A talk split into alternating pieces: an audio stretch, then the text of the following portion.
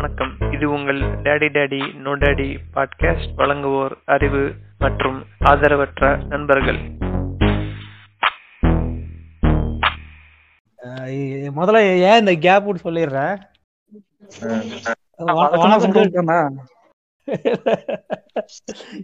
கதை வச்சிருக்கையா? இந்த கதையோட யோசிச்சு வச்சிருக்கிறேன், சொல்ல விட மாட்டேங்கிறேன்.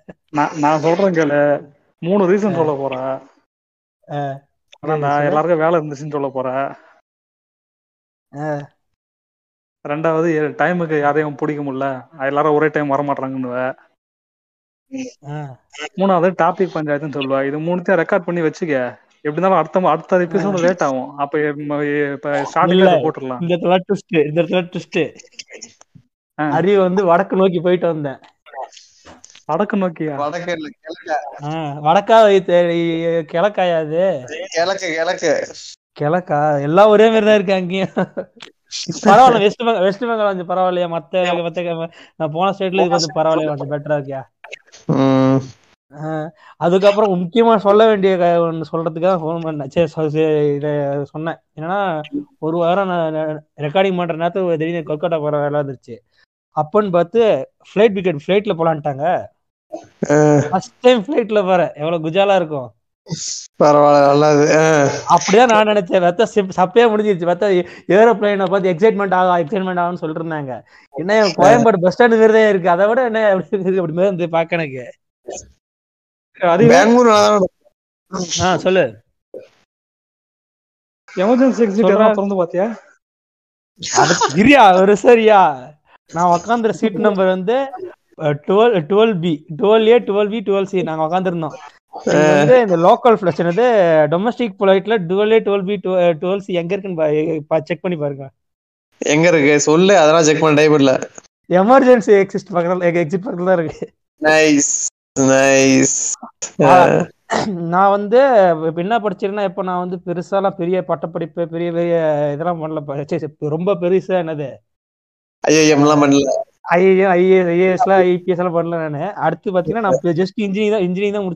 இன்னும் நான் கம்யூனிகேஷன்ல சாஃப்ட்வேர் வேலை செஞ்சாலும் கம்யூனிகேஷன் எவ்வளவு கஷ்டமா இருக்கு எனக்கு.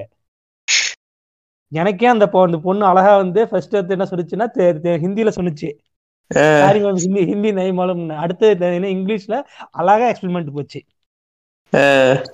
அடுத்தது பாத்தீங்கன்னா, முன்னாடியே நம்ம உட்காந்துற சீட்டு முன்னாடியே பாத்தீங்கன்னா சீட் ஒட்டிருப்பாங்க. அது வந்து ரொம்ப ப்ரொசீஜர் அதிகமா இருக்கு. துறக்கணும்னா வந்து இழுக்கணும். அடுத்து வந்து கதவை அவரோட ரொட்டேட் பண்ணும்.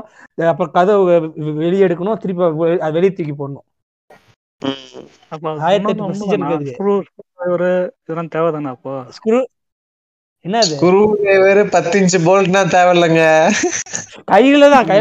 டிரைவர் தேவையில்ல. நான் யார் சொன்னதுக்கால சொல்லையா? நான் என்னோட எக்ஸ்பீரியன்ஸ் ஷேர் பண்ணிட்டு இருக்கிறேன்.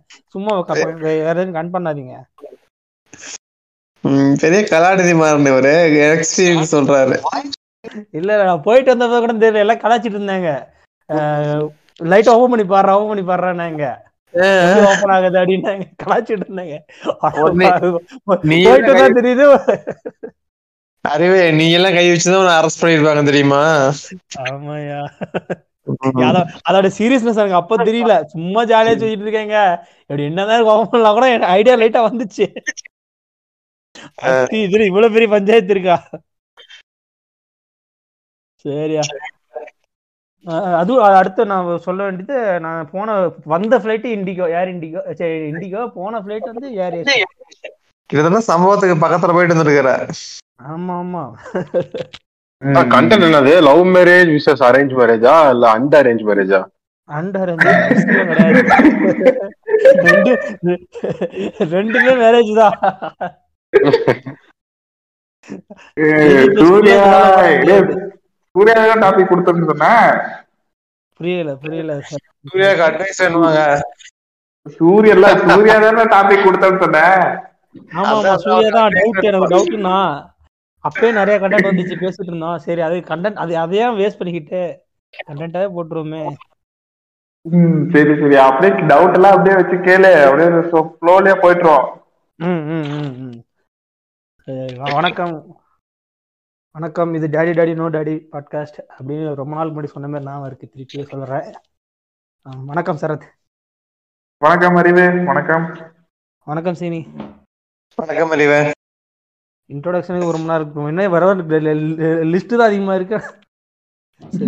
லோகேஷ் வணக்கம். வணக்கம். வணக்கம். வணக்கம் சூர்யா. வணக்கம். வணக்கம். வணக்கம். வணக்கம் எல்லாருக்கும் வணக்கம்.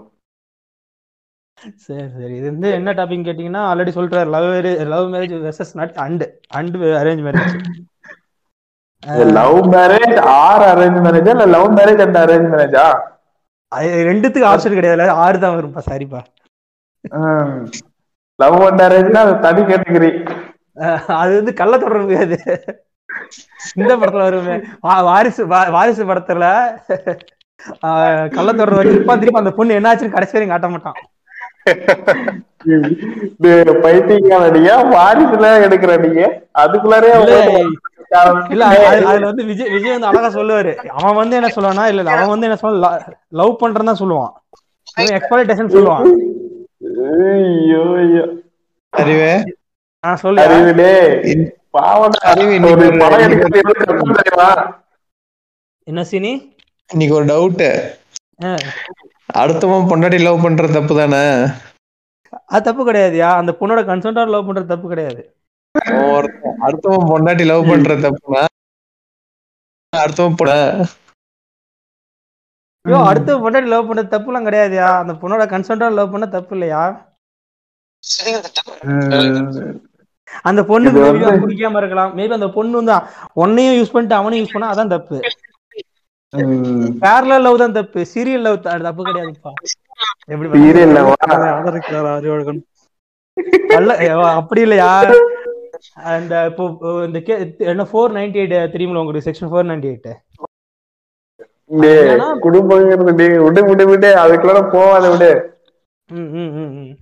அது என்ன ரீசன்னா, அது முன்ன வந்து என்ன சட்டம் இருந்ததுன்னா, பொண்ணுக்கு ஏதோ கள்ளத்தொடர் இல்லை, ஆஃப்டர் மேரேஜ் வந்து யாரு கூட ரிலேஷன்ஸ் இருந்தாங்கன்னா அந்த பொண்ணுக்கு வந்து ஏதோ ஒரு 6 மாசம் அது அவங்களுக்கு தண்டனை இருக்குன்னு நினைக்கிறேன், பையனுக்கும் தண்டனை இருக்கு. என்ன இதுல பிரச்சனைனா வந்து டொமஸ்டிக் வயலன்ஸ் இருக்கலாம், நிறைய விஷயம் இருக்கலாம், அந்த பையனுக்கு பொண்ணு பிடிக்காம கூட இருக்கலாம், அவங்க லைஃபே கூட சிங்க் ஆகாம இருக்கலாம், 1008 பிரச்சனை இருக்கு. கல்யாணம் பிரச்சனை இல்ல, புரியல? இவ்வளவு விஷயம் தெரிஞ்சிருக்கு, எங்க இருந்து எதுக்கு இந்த இதெல்லாம் பாத்துன்னு கேக்குறேன்.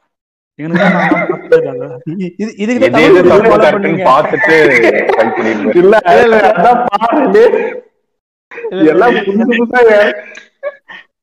இதுக்குதான் தமிழ் பொக்கிஷம் பாருங்க. இந்திய பார்டர்ல எப்படி இந்திய ராணுவ சண்டை போட்டு இல்ல இல்ல அப்பப்ப ஒண்ணு நல்லா தாண்டா போடுவான் அவன் வந்து, எப்பயுமே பேசுறான். அவனை ஃபாலோ பண்ணி பல வருஷங்கள் ஆச்சு. இல்ல இல்ல அப்படி கிடையாது, கிரிஞ்சும் இருக்கு, ஆனா வந்து பாத்தீங்கன்னா சயின்ஸும் அப்பப்ப சின்ன சின்ன விஷயம். மிஸ்டர் ஜிகே பேசுறது என்ன இப்ப பைத்தியக்காரா அப்டேட்ஸ் இப்ப வந்து பாத்தீங்கன்னா சொல்லியே முடிக்கிற இது. இப்ப சாட் ஜிபிடின்னு சொல்லிட்டு இப்ப ஆர்டிபிஷியல் இன்டெலிஜென்ஸ் அதுல குறுக்குல போதுரா. அப்படியே நானும் அவனும் ஃபாலோ பண்ணிட்டு தான் இருக்கேன். அது கிரிஞ்சுன்னு நமக்கு தெரியும், ஒரு சில விஷயங்கள் அதை ஒதுக்கிடணும், நல்லது எதுங்கிறது நமக்கு தெரியும்ல, அது நம்ம எடுத்துக்கணும். அவன் கடைசியா அந்த வீடியோஸ் டெக்னாலஜி டெவலப்மெண்ட் அந்த 2 போட்ட வீடியோஸ் எல்லாமே கரெக்டா இருந்தது, ரிசர்ச் பண்ணிட்டு தமிழ்ல ஃபர்ஸ்ட் அவன் தான் கொடுத்தான். இப்பதான் வந்து பாத்தீங்கன்னா டெக் சேனல்ஸே வந்து பாத்தீங்கன்னா அதை பத்தி போட ஆரம்பிச்சிருக்காங்க. இல்ல இல்ல எனக்கு நல்லா சொல்லிட்டு இருந்தாரு, எனக்கு எந்தெந்த விஷயம் கடுப்பாச்சுன்னா, போட்டு கண்டினியூஸா எல்லையில ராணுவம் கண்டினியூஸா போட்டானா எனக்கு டென்ஷன் ஆயிருச்சு.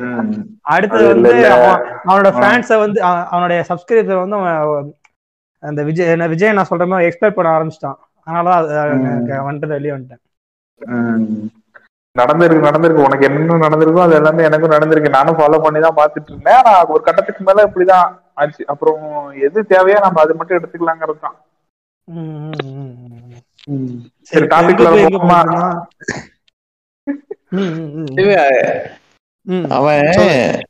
அந்த எலெக்ஷன் அப்போ மட்டும் தான் கொஞ்சம் ஓவரா அந்த பிஜேபி அடிச்சான். அதுக்கப்புறம் தான் ஓரளவு ஓகேவா இருக்காண்டா.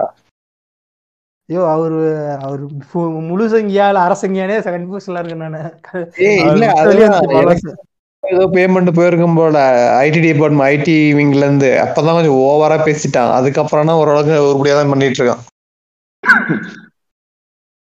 அதெல்லாம் சரிப்பா சரி. இது ரொம்ப நீங்க டீப்பா போறீங்க, ஐடி விங்க அதெல்லாம் போறீங்க. நம்ம அரசியல் அப்புறமேட்டு பேசுவோம். நாளைக்கு வேற எனக்கு காலேஜ் இருக்கு, லேப் இருக்கு, தப்புன்னு முடிச்சு 10 ஒரு 10:30 முடிச்சுட்டு பாக்கலாம். 10:30 முடிச்சா எதுக்கு அப்படின்னா போனோண்ணே 12 மணி டைமிங் அவ்வளவுதான் பிக்ஸ் பண்ணிருக்கு. 12 மணியா டைமிங் இன்னைக்கு பண்ணி விடுக்கிறானே, புரியல சட்டப்பட்டு ஒரு கல்யாணத்தை பண்ணி விடுக்கிறா. சரி சரி, இந்த டாபிக் என்னன்னு கேட்டீங்கன்னா எக்ஸாம்பிள் கேட்ட love marriage and arrange marriage. அதுல அது யாருன்னா நம்ம சரி arrange marriage and love marriage யாருன்னா நம்ம விஜய் வாரிசு படத்துல விஜயோட அண்ணன் தான் ஃபர்ஸ்ட் அரேஞ்ச் மேரேஜ், அப்புறம் லவ் மேரேஜ். சரி சரி சரி சரி வெளியே வர அதான் இப்போ இது வந்து love marriage or arrange marriage அது எது உங்களுக்கு பெஸ்ட்டாக இருக்குன்னு சொல்ல முடியாது. ஏன்னா ஒவ்வொன்றும் ஒவ்வொரு விதமான லைஃப். அது எங்களுக்கு என்ன தெரியும் அதை நான் சொல்கிறோம். எங்கள் இங்கே இங்கே இருக்கிற 5 பேர்த்தில் பார்த்தீங்கன்னா நாங்கள் 2 பேர் தான் மேரிட் கைஸ், நானும் ரிமைனிங் ஆலா சிங்கிள் பாய்ஸ் வேஸ்ட் ஃபெலோஸ்.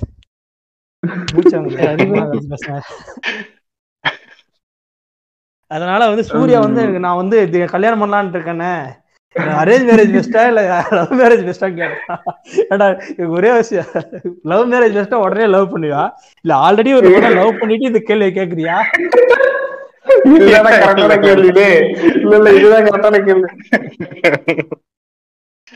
அப்படின்னா இல்லண்ணா நம்ம வெளியில பாக்குறோம்ல, அதனாலதான் வயசு வேற ஆகுது, வீட்டுல வேற சீக்கிரம் கல்யாணம் பண்ணணும்னு சொல்லிட்டு பேசிட்டு இருக்காங்க பேசுவாங்க.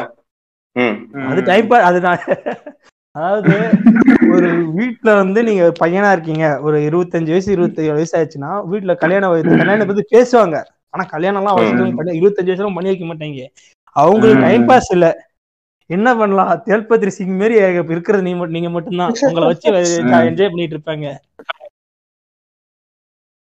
இது வேணா இப்ப வந்து 27 அந்த 27ங்கும் போதுதான் வந்து பாத்தீங்கன்னா அந்த ஸ்டெப்ஸ் கொஞ்சம் சீரியஸா எடுப்பாங்க. இல்ல அவங்க வந்து சீரியஸா பேசுறாங்க இல்ல பர்ஃபார்ம் என்னன்னா அத பத்தி நம்ம யோசிக்கும் போது அதுல சில விஷயம் வந்து பயமா இருக்கு. எக்ஸாம்பிள் சொல்லணும் அப்படின்னா நான் ஃபர்ஸ்ட் எனக்குள்ள அந்த பயம்னு சொல்ல முடியாது, சோ கொஷின்ஸ், சோ அந்த கொஷின்ஸ் வந்து சொல்லிடுறேன், நீங்க உங்களுக்கு தோன்றத சொல்லுங்க ஓகேங்களா. ஃபர்ஸ்ட் என்னன்னா arrange marriage. So arrange marriage அப்படிங்கும் போது ஓகே ஒரு நிமிஷம் அறிவே சொல்றேன், அவரும் சொல்றாரு அதுக்கு பதில் சொல்றதுக்கு நீங்க 3 பேர் மேரேஜ் பாத்துருக்கீங்க, என்ன இதுக்கு உள்ள கூப்பிட்ட 3 பேரா யாரு சார் 3 பேரு இப்ப சொல்லவே இல்ல. அவரு சிங்கிள் தான் ஐயா, நீங்களும் ஒரு ஃபேமிலி ஸ்ட்ரக்சர் உள்ளதான் இருக்கீங்க, உங்க வீட்டுல அரேஞ்ச் மேரேஜ் நடந்து அவங்க வாழ்க்கை எப்படி போகும் ஓரளவு உங்களுக்கு சிங்க் தெரியும் இல்லையா? ஏன் அப்படி பண்றீங்க? அவர் கேக்குற டவுட் மேரேஜ் ஆனதுக்கு அப்புறம் வர டவுட். இந்த எபிசோட் நமக்கு 2 பேருக்கும் யூஸ் ஆகும் நினைக்கிறேன். நமக்கு நானும் யூஸ் பண்ணிக்கலாம், நீங்களும் யூஸ் பண்ணிக்கலாம். ஃப்ரீ ஃப்ரீ ஃப்ரீ அப்ப நம்ம மியூட் போட்டு கேட்கலாமா? அப்போ சொல்லலையா? சரி சரி சொல்லுங்க, உங்களுடைய நாலேஜ் என்னன்றத நீங்க சொல்லலாம்ல. இப்ப பாத்தீங்கன்னா லவ் மேரேஜ் பத்தி பேசாம எங்க லவ் மேரேஜும் கிடையாது எங்க 2 பேருக்கும். ஆனா லவ் மேரேஜ் பத்தி எங்களுக்கு தெரிஞ்சா சொல்ல போறோம், நாங்க லவ் லவ் இப்படியா இருக்கணும் அது வந்து ஒரு போட்டு பார்க்கணும்னு சொல்ல போறோம்.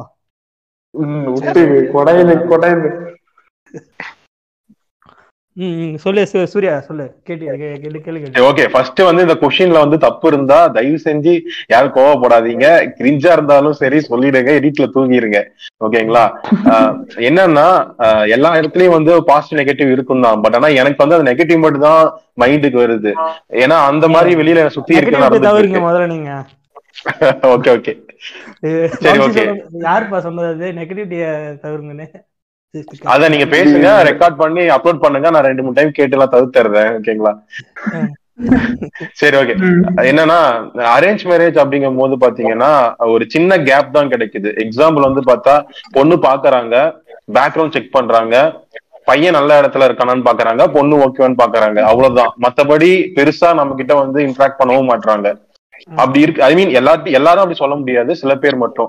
சோ அப்படி இருக்கும் போது அந்த குறிப்பிட்ட அந்த டைம் லிமிட்ல வந்துட்டு 2 பேரும் வந்து ஒவ்வொருத்தருக்கு ஒருத்தர் புரிஞ்சு அண்டர்ஸ்டாண்ட் பண்ணிட்டு அவங்களுடைய பர்சனல்ஸ் எல்லாமே அவங்கள பத்தி நான் ஃபுல்லா புரிஞ்சுக்கணும் அந்த லெவலுக்கு எல்லாம் இருந்துட்டு அந்த ஷார்ட் பீரியட்ல வந்துட்டு ஒருத்தரை மேரேஜ் பண்ணி அதுக்கப்புறம் வந்து லைஃப் எப்படி இருக்கும் என்னன்றது எனக்கு சுத்தமா நாலேஜ் இல்லை. ஆனா வந்து லவ் மேரேஜ் அப்படிங்கும் போது ரெண்டு பேரும் ஃபர்ஸ்ட் வந்து ஒரு ஃப்ரெண்ட்ஷிப் வந்து அவங்களுக்குள்ள வரும். ஸோ அந்த ஃப்ரெண்ட்ஷிப்ல அவங்க எப்படி என்னன்றது தெரிஞ்சிடும். ஸோ அதுவே வந்து ஒரு லவ் வந்து கிரியேட் ஆகும். ஸோ அப்போ வந்து ரெண்டு பேர்த்துக்குள்ள இருக்க ஈகோஸ் வந்து விட்டு கொடுப்பாங்க. ஸோ பிரச்சனைனாலும் பேசிப்பாங்க. ஸோ அது அந்த ஒரு பாண்டிங் பாத்தீங்கன்னா கொஞ்சம் நல்லா இருக்கும் அப்படின்றது என்னோட ஃபீலிங். ஆனா வந்து சில விஷயத்துல பார்க்கும்போது அந்த லவ்வுமே வந்து சில பேருக்கு வந்து டார்ச்சரா, ஐ மீன் வந்து தொல்லையா வந்து மாறும்போது ரெண்டு பேர்த்துக்குள்ள ஒரு கேப் வருது. அது சிக் ரிலேஷன்ஷிப்பாப்பா? சிக் ரிலேஷன்ஷிப்பா? சரி, டாக்ஸிக் ரிலேஷன்ஷிப் பத்தி சொல்றீங்களா? ஒருத்தர் மேல வல்லவன்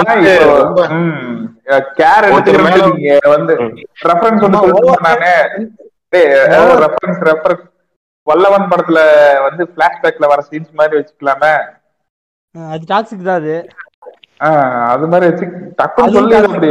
அதுவும் டாக்ஸிக் தான். ரொம்ப கேர் எடுக்கிறது டாக்ஸிக் தான். ஏன்னா அது எக்ஸாம்பிள் நிறைய பார்த்துருக்கோம் நாங்க. நானும் ஹார்த்தான் வலிமை படம் வச்சு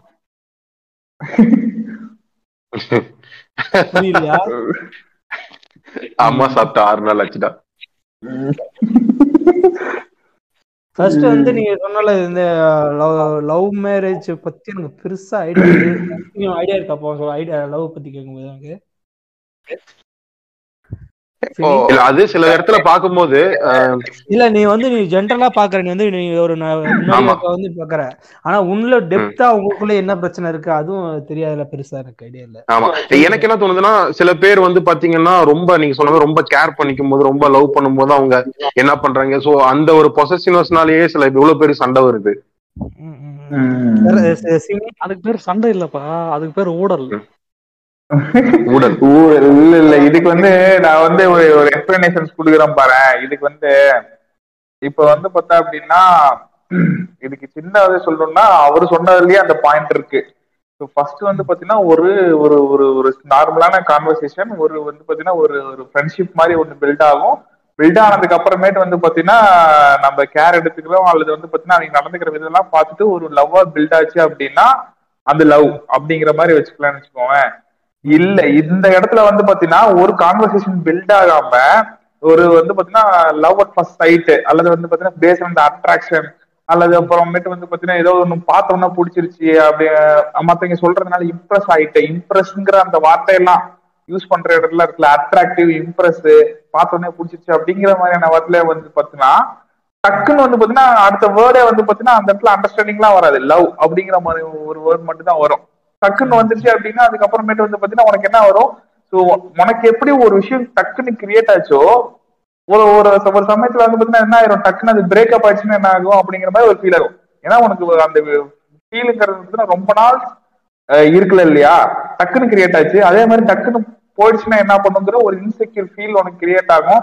அது அப்படியே வந்து பாத்தீங்கன்னா கேருங்கிற, அதாவது நீ சொன்னிய டாக்ஸிக் அப்படின்னு சொல்லிட்டு, ஸோ நம்ம எப்படின்னா அவன் மைண்ட்லயே இருக்கணும், அவங்க கூடயே இருக்கணும், அவங்களோடய பார்த்துட்டு இருக்கணும், அவங்க என்ன பத்தி நினைச்சிட்டு இருக்கணும் அப்படின்னு சொல்லிட்டு நம்ம இன்சிஸ்ட் பண்ண பண்ண பண்ண பண்ண அதுதான் வந்து டாக்ஸிக்கா மாறும். அப்படிதான் வந்து நான் அந்த விஷயத்த பாக்குறேன். ஸோ ஃபர்ஸ்ட் ஒரு ஃப்ரெண்ட்ஷிப் மாதிரி உருவாயிட்டு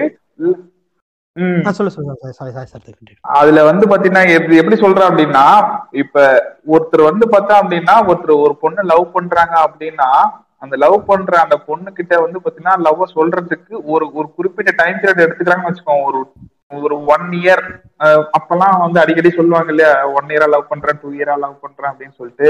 ஸோ அந்த 1 இயர் 2 இயர் அந்த பொண்ணுகிட்ட அப்ரோச் பண்ணி சொல்றதுக்கே வந்து பாத்தீங்கன்னா என்ன ஆகும், டைம் ரொம்ப எடுத்துக்கும். ஸோ அப்போ வந்து பாத்தீங்கன்னா அந்த 2 இயர்ஸ்மே வந்து பாத்தீங்கன்னா அந்த பொண்ணை பத்தி மட்டுமே அவன் ஜென் நினைச்சிக்கிட்டு இருப்பான்னு வச்சுக்கோங்க. ஸோ அப்போ வந்து பாத்தீங்கன்னா வேற எந்த டிஸ்ட்ராக்ஷனும் இருக்காது. அந்த பொண்ணை ஃபாலோ பண்றது, அவங்க என்னென்ன பண்றாங்கிறத கேட்ச் பண்றதாவே இருக்கும். ஆனா இன்னைக்கு இருக்கக்கூடிய அந்த நம்ம பார்க்கக்கூடிய சின்ன சின்ன விஷயங்கள் வந்து பார்த்தா அப்படின்னா மைட் பி ஒரு பொண்ணு ஸ்ட்ரெஸ்ஸா இருக்காங்க. ஸோ அவங்களுக்கு ஏதோ ஒரு கேர் எடுத்துக்கிற மாதிரி ஏதோ ஒருத்தர் பேசினா பிடிச்சிருது. இல்ல அது வந்து பாத்தீங்கன்னா இன்னைக்கு சோசியல் மீடியால வந்து பாத்தீங்கன்னா ஒரு ஏதோ ஒரு போஸ்ட் போட்டா லைக் போடுறது, அல்லது வந்து பாத்தீங்கன்னா என்ன பண்றோம் டக்குன்னு வந்து பாத்தீங்கன்னா ஏதோ ஒரு இம்ப்ரெஷன் ஏதோ ஒரு விஷயத்துல வந்து பாத்தீங்கன்னா டக்குன்னு நம்ம என்ன பண்றாங்க அப்படின்னா எக்ஸ்பிரஸ் பண்ணிடுறாங்க அவங்களுடைய லவ். ஸோ அவங்களுடைய லவ் சடனா எக்ஸ்பிரஸ் பண்ணும்போது வந்து பாத்தீங்கன்னா ஒரு கட்டத்துல வந்து பாத்தீங்கன்னா இல்ல இது செட் ஆகுதுன்னு சொல்லிட்டு என்ன பண்ணிடுறாங்க, பிரேக் ஆயிடுறாங்க இல்லையா. பிரேக் ஆனதுக்கு அப்புறமேட்டு அது அழிஞ்சிட்டு அடுத்து இன்னொரு இம்ப்ரெஷன், இன்னொரு அட்ராக்ஷன் வந்து கிரியேட் ஆகிறதுக்கு நிறைய சான்ஸ் இருக்கு. இது இப்போ சடனா கிரியேட் ஆகிறது வந்து பாத்தீங்கன்னா அண்டர்ஸ்டாண்டிங்கால இல்லை, ரேஷியல் அட்ராக்ஷனால இல்லை. ஸோ அதனால என்ன பண்ண, இது பிரேக்அப் ஆச்சு அப்படின்னா அவங்க வந்து பாத்தீங்கன்னா என்ன, அது அடுத்து ஸ்விட்ச் ஓவர் ஆயிடுறாங்க. அதனாலதான் வந்து பாத்தீங்கன்னா இந்த மாதிரி மல்டிபுல்லா வர மாதிரி இருக்கும். ஆனா அந்த ஒரு ஒரு இதுக்கு முன்னாடி வந்து பாத்தீங்கன்னா கம்யூனிகேட் பண்றதுக்கே கஷ்டமா இருக்கிற பட்சத்துல ஒன்னே ஒண்ணு கண்ணே கண்ணு ஏன் சொல்றாங்க அப்படின்னா, அவங்க கிட்ட ஃபர்ஸ்ட் லவ்வ கன்வே பண்றதுக்கே வந்து பாத்தீங்கன்னா அவ்வளவு நாள் எடுத்துக்குது. ஸோ அதுக்கப்புறமேட்டு வந்து பாத்தீங்கன்னா அதை மறந்துட்டு இன்னொரு பொண்ணு அப்ரோச் பண்ணுங்கிறதுலாம் வந்து பாத்தீங்கன்னா அன்னைக்கு வந்து காலகட்டத்துல சான்சஸ் கம்மி. ஸோ இதுல தான் அந்த மாதிரி பிரச்சனையில வர்றதுக்கு அதிகமா இருக்குன்னு வச்சுக்கோங்க. சினி லவ் மேரேஜோ அரேஞ்ச் மேரேஜோ பேசிக் கான்செப்ட் என்னன்னா ஒருத்தருக்கு ஒருத்தர் விட்டு கொடுக்கணும். ஸோ நம்ம லவ் மேரேஜுங்கும் போது என்னன்னா முன்னாடியே நம்மளுக்கு தெரிஞ்சு இந்த கொடுப்பாங்க புரிஞ்சுப்பாங்க அப்படின்னு. ஸோ வந்து பிஃபோர் அந்த மேரேஜுங்கிற கமிட்மெண்ட்டுக்குள்ள போறதுக்கு முன்னாடி நம்ம லைட்டா தெரிஞ்சுக்கலாம் இதான் நடக்க போகுது அப்படின்ட்டு. சப்போஸ் நீங்க வந்து டைரக்டா அது அரேஞ்ச் மேரேஜ் பண்ணவங்க எல்லாருமே சண்டாரெலாம் போட்டுக்கல, நல்லாவே லவ் மேரேஜ் பண்ணவங்க நல்லாவே சந்தோஷமாக நிறைய பேர் இருக்க. காரணம்னா அவங்க ஆஃப்டர் மேரேஜா அவங்க மெச்சூரிட்டி இருக்குது, எதிர அவங்க விட்டு தரதா இவங்க விட்டு தரதா இல்லை அந்த சமயத்துக்கு ஒரு வீட்டு தர விட்டு கொடுக்கறதுனால அந்த வாழ்க்கை அப்பப்போ விட்டு விட்டு பிரேக் வருது. கொஞ்சம் நல்லா நல்ல மைண்ட் சொல்லிட்டு வாங்க, கிளியரா சொன்னா நல்லா இருக்கும்.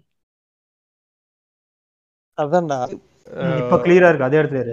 ஓகே இப்போ வந்து மேரேஜ் லைஃப் கண்டினியூ பண்றது ஃபுல்லா பிரேக் ஆகுதுனா இப்போ பேசுங்க.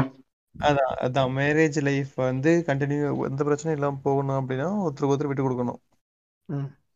ஸோ வந்து லவ் மேரேஜா இருந்தா என்ன ஒரு பெனிஃபிட் அப்படின்னா, நம்ம மேரேஜ்னு சொல்ற கமிட்மெண்ட்டுக்குள்ள போறதுக்கு முன்னாடியே லைட்டா நமக்கு ஒரு ஐடியா கிடைக்கும். இந்த பொண்ணோ இந்த பையனை வந்து நமக்காக விட்டு கொடுப்பாங்க. சப்போஸ் மென்னு தப்பானாலும் சரி உமன் தப்பானாலும் சரி அந்த சந்தர்ப்ப சூழ்நிலைக்கு ஏற்ற மாதிரி ஒருத்தர் ஒருத்தர் விட்டு கொடுத்தா அட்ஜஸ்ட் பண்ணி புரிஞ்சுக்கணும். ஸோ வந்து எந்த பிரச்சனையும் இல்லாமல் லைஃபை ரன் பண்ணிட்டு இருக்கலாம், ஃபேமிலி ரன் பண்ணிட்டு இருக்கலாம். ஸோ நீ லவ் மேரேஜ் ஒரு ஆப்ஷன் போற அப்படின்னா before commitment, getting into commitment, கல்யாணத்துக்கு முன்னாடியே உனக்கு வந்து ஒரு எப்படி நம்ம அதாவது ஒரு பொண்ணையோ ஒரு பையனையோ புரிஞ்சுக்கிறதுக்கான அந்த டைம் இருக்கும். சப்போஸ் அதுக்கு தான் நாங்கள் 6 மாசம் நிச்சயதார்த்தத்துக்கு நடுவில் கொடுக்குறோம். நிச்சயதார்த்தம் என்ன, அது பேரே நிச்சயதார்த்தம். அதுதான் சொல்றேன், அத பத்தி பேசும்போது கொஞ்சம் வக்கரமா தான் இருக்கும். ஆனா வந்து பாத்தீங்கன்னா இல்ல எனக்கு இன்னொரு டவுட் இருக்கு. இப்ப நீங்க சொல்றீங்கல்ல என்கேஜ்மெண்ட்டுக்கு நடுவுல ஒரு 6 மாசம் அரேஞ்ச் மேரேஜ் பண்ணவங்க நல்லா தான் இருக்காங்க. ஒருங்க எகைன் வந்து எண்ட் ஆஃப் தி டே வந்து அவங்க கேரக்டர் தான். 2 பேரோட கேரக்டர் செட் ஆயிடுச்சுன்னா யாராவது அதாவது கண்டிப்பா பிரச்சனைனா ஒருத்தர் விட்டு கொடுக்கணுங்க, ஒருத்தர். லவ் மேரேஜ் தான் அரேஞ்ச் மேரேஜா இருந்தாலும் இந்த பேலன்ஸ் எப்போ உடையுதோ, அது குழந்தை பிறந்தாலும் சரி, அது 40 வருஷம் லவ்வா இருந்தாலும் அந்த மேரேஜ் பிரேக் ஆயிடும், அந்த ரிலேஷன்ஷிப் கண்டிப்பா பிரேக் ஆயிடும். அவ்வளவுதான். ஓகே. ஆனா இப்போ நீங்க சொன்னீங்க என்கேஜ்மெண்ட்டுக்கும் அந்த கல்யாணத்துக்கு நடுவில் ஒரு 6 மாசம் டைம் தரம்ல, சோ அப்படின்னு சொல்லி சொல்றீங்க. இப்போ நீங்க டைம் தரும்போது நான் வந்து சில எக்ஸ்பெக்டேஷனோட இருப்பேன், ரியாலிட்டியும் பார்ப்பேன். சோ எந்த அளவுக்கு இருக்காங்க அப்படின்றது என்னோட பாயிண்ட் ஆஃப் வியூல சொல்றேன். இப்போ இன்கேஸ் வந்து அவங்களுடைய சில ஆக்டிவிட்டிஸ் வந்து எனக்கு பிடிக்கல, ஐ மீன் நேச்சராகவே வந்து எனக்கு சில விஷயம் பிடிக்கல. சோ இவங்க கூட வந்து என்னோட லைஃப் எனக்கு கொண்டுட்டு போனா எனக்கு பெட்டரா இருக்குன்னு தோணல ஸோ அப்படின்ட்டு நான் ஃபீல் பண்றேன் அப்படின்னா அந்த அந்த ஒரு ரிலேஷன்ஷிப் வந்து நான் வந்து பிரேக் பண்றேன். ஐ மீன் எங்க கல்யாணத்துக்கு முன்னாடியே வந்து இல்லை எனக்கு வேண்டாம்னு சொல்லிட்டு நான் பிரேக் பண்றேன்னு வச்சுக்கோங்க. அப்போ வந்து இப்ப இங்க இருக்க வில்லேஜ் சைடோ இல்ல வந்து சிட்டி சைடு விட்டுருங்க. ஸோ சிட்டி பீப்புள்ஸ் கேட்டா ரொம்ப இதா பேசுறான்னு கூட நினைச்சிட்டு போட்டோம். ஸோ வில்லேஜ் சைடு பார்க்கும்போது என்ன பண்றாங்கன்னா, இந்த பொண்ணுக்கு என்கேஜ்மெண்ட் ஆயிட்டு ஒரு 3 மாசத்துல பார்த்தா வேணான்ட்டு போயிட்டான், என்ன குறையோ ஏது குறையோ சொல்லி அது ஒரு டாபிக்கா பேசுறாங்க. ஸோ அப்படி பேசும்போது என்னை பொறுத்த வரைக்கும் ஓகே, ஒரு பையன் அப்படிங்கும் போது ஒரு 80% 70% ஆச்சும் ஒரு சான்ஸ் இருக்கும், அடுத்த கொஞ்சம் ஈஸியா வந்து மூவ் ஆன் பண்ணிட்டு போயிடும். ஸோ ஒரு பொண்ணுங்கும் போது சுத்தி இருக்கிறவனே பேசி அடுத்த மேரேஜ் அடுத்த ஒரு பையனை பாக்குறான் அப்படின்னா இந்த மாதிரி 6 months டைம் தர மாட்டாங்க. உடனே என்கேஜ்மெண்ட் முடிஞ்சிருச்சா உடனே 1 month மேரேஜ் அப்படின்ற மாதிரி ஃபிக்ஸ் பண்ணுவாங்க. சோ அப்போ அந்த பொண்ணுக்கு வந்து அடுத்த ஒரு ஸ்பேஸ் கிடைக்காம போயிடும். சோ அவனை பத்தி செகண்டா பார்த்த ஒரு பையனை பத்தி தெரிஞ்சிக்காம போயிடும். சோ அந்த கேப் வந்து குடுக்கறாங்களே தவிர 2 பேருக்கும் எல்லாம் என்கேஜ்மெண்ட்ங்கிறது ரொம்ப கிராண்டா பண்ணிடுறாங்க. ஸோ அடுத்து அது பிரேக் ஆகும் போது அது அந்த பொண்ணுக்கு பெரிய ஒரு பாதிப்பா தான் நான் பாக்குறேன். ஸோ இதை பத்தி நான் நினைக்கிறீங்க? இது கரெக்டான பாயிண்ட் தான், சூப்பரான பாயிண்ட் தான். ஏன்னா இது பாத்தீங்கன்னா அந்த பீரியட்லயும் சரி இந்த பீரியட்லயும் சரி இந்த சொல்ற மாதிரி வில்லேஜஸ்ல எல்லாம் நடந்துகிட்டு தான் இருக்கு. ஆல்ரெடி நம்ம அரேஞ்ச் மேரேஜ் அப்படிங்கிற மாதிரி எபிசோடு என்னது சீசன் 1 சீசன் 2லயே பாத்தீங்கன்னா பேசும்போது இந்த மாதிரி பாத்தீங்கன்னா பெண்கள் பண்றது அல்லது பாத்தீங்கன்னா அரேஞ்ச் மேரேஜ்ல இருக்கக்கூடிய ஃபிளாஸ் எல்லாம் நம்ம பத்தி அது பேசியிருப்போம். நம்ம இப்ப அரேஞ்ச் மேரேஜ்ன்னு அவங்க பேசும்போதே பாத்தீங்கன்னா என்ன சொல்லியிருப்பாங்க அப்படின்னா, இப்ப பசங்களுக்கே நான் சொல்றேன்னா இப்ப ஏன்னா நான் ஒரு கட்டத்துல இருக்கு இல்லையா, எனக்கு பாத்தீங்கன்னா என்ன சொல்லுவாங்க அப்படின்னா, இன்கேஸ் எனக்கு இப்ப 29 ஆகுது ஏஜ். 29 ஆகுங்கிற போது பாத்தீங்கன்னா ஆல்மோஸ்ட் இப்ப எனக்கு பாத்தீங்கன்னா ஒரு 2 to 3 இயர்ஸா பாத்துட்டு இருக்காங்க. சோ நான் பாத்தீங்கன்னா 2 to 3 இயர்ஸா பாத்துட்டு இருக்கிற சமயத்துல பல விஷயங்கள நான் கடந்து வந்துட்டேன். ஸோ ஜாதகம் பத்தின விஷயம், சம்பளம் பத்தின விஷயம், அப்புறம் வீடு சம்பந்தப்பட்ட விஷயம், அப்புறம் குடும்பம் சம்பந்தப்பட்ட விஷயம், அல்லது பாத்தீங்கன்னா நான் எங்க குடியிருக்கேன், என்ன மாதிரியான ஆளுங்க அப்படிங்கிற மாதிரியான விஷயங்கள் எல்லாமே ஒரு ஆணா பாத்தீங்கன்னா என்னையுமே ஒரு பெண் வீட்டார் பாக்குற மாதிரி இருக்கு. ஸோ நாங்களும் பாத்தீங்கன்னா ஒரு பெண் வீட்டார பார்க்கும்போது பாத்தீங்கன்னா இத்தனை விஷயங்கள் எல்லாம் பார்ப்போம் இல்லையா. அப்ப இதுல பாத்தீங்கன்னா பேரண்டா இருக்கிறீங்க, அதாவது அந்த படிக்கிறீங்க என்ன பண்றாங்கன்னா ஒரு கட்டத்துல இருந்து வளர்ந்த பையனுக்கு இந்த மாதிரியான ஒரு வளர்ந்த பொண்ணு பாத்தீங்கன்னா கரெக்டா இருக்கும். ஏன்னா பாத்தீங்கன்னா அவங்களுக்கு பாத்தீங்கன்னா ஒரு பிசினஸ் பண்றாங்க அப்படின்னா அந்த பிசினஸ் பண்ணும்போது அந்த பொண்ணு பாத்தீங்கன்னா இந்த மாதிரி குவாலிட்டிஸ் எல்லாம் இருக்கும். இப்ப நான் பாத்தீங்கன்னா ஒரு குவாலிட்டி இருக்கும், கஞ்சத்தனம் கஞ்சத்தனமா இருக்க மாட்டான், கொஞ்சம் பாத்தீங்கன்னா கரெக்டா இருப்பான், ஸ்ட்ரிக்டா இருப்பான் அப்படிங்கிற மாதிரியான விஷயங்கள்லாம் பாத்தீங்கன்னா ஒரு சிலர் யோசிப்பாங்கன்னு வச்சுக்கோங்க. அதே மாதிரிதான் பொண்ணுங்க வீட்டுல இருக்கும் போது ஒருத்தர் விவசாயம் பண்றாரு அப்படின்னா அந்த பொண்ணு பாத்தீங்கன்னா கரெக்டா பாத்தீங்கன்னா ப்ராப்பரா வேலை செய்யும், சமையல் செய்யறாங்கிறத கேட்பாங்க, அது மாதிரி இது பண்றாங்க. சோ இப்ப என்ன பண்றாங்க அப்படின்னா நம்மளுடைய குவாலிட்டிஸ் என்னங்கிறது நம்ம பெற்றோர்கள் தெரிஞ்சுக்கிட்டு மேக்சிமம் என்ன பண்றாங்க அப்படின்னா அந்த குவாலிட்டியில மாறி தேடுறாங்க. சோ அதனாலதான் பாத்தீங்கன்னா most of the arrange marriage பார்த்தா அப்படின்னா 70% வச்சுக்கலாமே, அது பாத்தீங்கன்னா யாராவது ஒருத்தருக்கு மேக்சிமம் நல்லபடியா முடிஞ்சிருது. ஒரு சில விஷயங்கள் பாத்தீங்கன்னா இந்த 1000 தாட்டி பொய்ன்னு சொல்லி சொல்றாங்க இல்லையா, அதுல ஏதோ ஒரு இடத்துல பாத்தீங்கன்னா இவருக்கு உண்மையிலே வேலை இருக்காது, வேலை இல்லாத பட்சத்துல வேலை இருக்குன்னு சொல்லி இது பண்றது, அல்லது பாத்தீங்கன்னா கொஞ்சம் ட்ரக் ஆல்கஹால் அந்த மாதிரியான விஷயங்கள் இருந்துட்டு அதை பொய் சொல்லி இது பண்றது, இல்ல பாத்தீங்கன்னா ஒரு பொண்ணு ஆல்ரெடி லவ் ஃபெயிலியரா இருப்பாங்க, அந்த பொண்ணுக்கு திடீர்னு கல்யாணம் பண்ணி அரேஞ்ச் மேரேஜ் மூலியமா கல்யாணம் பண்ணி வைக்கிறதுன்னு சொல்லிட்டு வச்சுட்டான்னு வச்சுக்கோங்க. சோ அப்போ ஒரு சின்ன மிஸ் அண்டர்ஸ்டாண்டிங் ஏற்படுது, அப்ப அரேஞ்ச் மேரேஜ் அங்க ஃபெயிலியர் ஆகுது. சோ இது மாதிரி பாத்தீங்கன்னா அரேஞ்ச் மேரேஜ்ல ஏன் மேக்ஸிமம் ஃபெயிலியர் ஆகுறது இல்லை அப்படின்னா நமக்கு நாம ஒரு எக்ஸ்பீரியன்ஸ். இப்ப நீங்க பாத்தீங்கன்னா என்னோட சின்ன பையனா இருந்தாலும் இவ்வளவு நாலேஜபிளா பேசுறீங்க அப்படின்னா உங்களுடைய அப்பா உங்களுடைய இதை பார்க்கும்போது பாத்தீங்கன்னா கொஞ்சம் நாலேஜபிளா எக்ஸ்பீரியன்ஸ் வச்சு யோசிப்பாங்க அப்படிங்கிறது ஒரு பாயிண்ட்.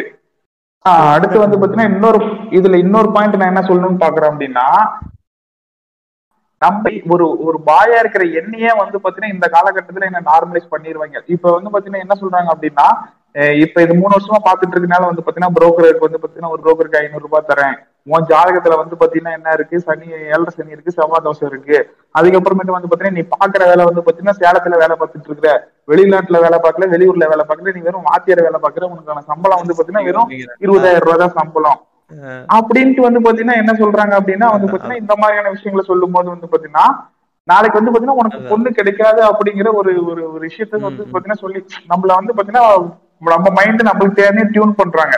அப்ப பாத்தீங்கன்னா கிடைக்கிறது ஒரு பொண்ணாவே இருக்கும், நீ அதை என்ன பண்ணிக்கோ அடாப்ட் பண்ணிக்கோ அப்படிங்கிற மாதிரியான ஒரு மைண்ட் செட்ல கொண்டு வந்துருவாங்க. அப்ப பாத்தீங்கன்னா என்ன பண்ண முடியாது, ஒன்னால பாத்தீங்கன்னா அந்த பொண்ணு நெக்லெக்டபிள் பண்ணு. இவரோட வாய்ஸ் இன்டர்ப்ரெட் பண்ணுதுன்னு நினைக்கிறேன்.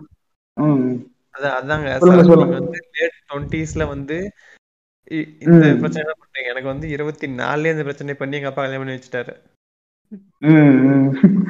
இல்ல இப்ப இப்ப எனக்கு அதுதான் நடந்துட்டு இருக்கு. இப்ப சூர்யா சொல்றாரு இல்லையா, சூர்யா சொல்ற மாதிரிதான் எனக்கு பாத்தீங்கன்னா நெக்ஸ்ட் மேரேஜ் ஃபிக்ஸ் ஆனாலும் எனக்கு 6 months கேப் வேணும்னு கேட்கணும்னு தோணும். ஆனா பாத்தீங்கன்னா எனக்கு யாருமே 6 மாசம் கேப் தர மாட்டாங்க. ஒருவேளை நான் அந்த ஏன்னா இதுவரையும் எனக்கு ஃபிக்ஸ் ஆகல, ஃபிக்ஸ் ஆனிச்சு அப்படின்னாலும் அந்த 6 மாசம் கேப் எனக்கு கண்டிப்பா கிடைக்காது. ஏன்னா பிகாஸ் 29 years of age தான், ஒரு ஆம்பளை பையன் இன்னைக்கு அதுவும் இங்க வில்லேஜில் இருக்கிறதுனால 29 ஆஃப் ஏஜ் ஆச்சு, அதனால உனக்கு 6 மாசம் கொடுத்து நீ 6 மாசத்துல நமக்கு அந்த பொண்ணை வந்து பிடிக்கலன்னு சொன்னா என்ன ஆகும்னு சொல்லி யோசிச்சு பாருங்க. என் மைண்ட்ல என்னென்ன ஓடும் அப்படின்னா, எனக்கு மறுபடியும் இதெல்லாம் தான் ஓடும். என்னுடைய ஜாதகம், என்னுடைய வேலை, எனக்கு வந்து கொடுக்குறேன்னு என்னையே மனுஷன் ஒருத்தன் பொண்ணு கொடுக்குறேன்னு வந்திருக்கான். அதுக்கப்புறமேட்டு வந்து பாத்தீங்கன்னா பல இதுக்கு முன்னாடி வந்து பாத்தீங்கன்னா பாத்திர விஷயங்கள் எல்லாமே மைண்ட்ல ஓடும். அப்ப நான் என்ன பண்ணிப்பேன், சரி விட்டு கொடுத்துடலாம் அப்படிங்கிற மாதிரியான ஒரு மைண்ட் செட்ல தான் வந்து பாத்தீங்கன்னா பொண்ணு நம்மள ஒரு இடத்துல நிறுத்திடுவாங்க. அரேஞ்ச் மேரேஜ்ல இதுதான் பிரச்சனை.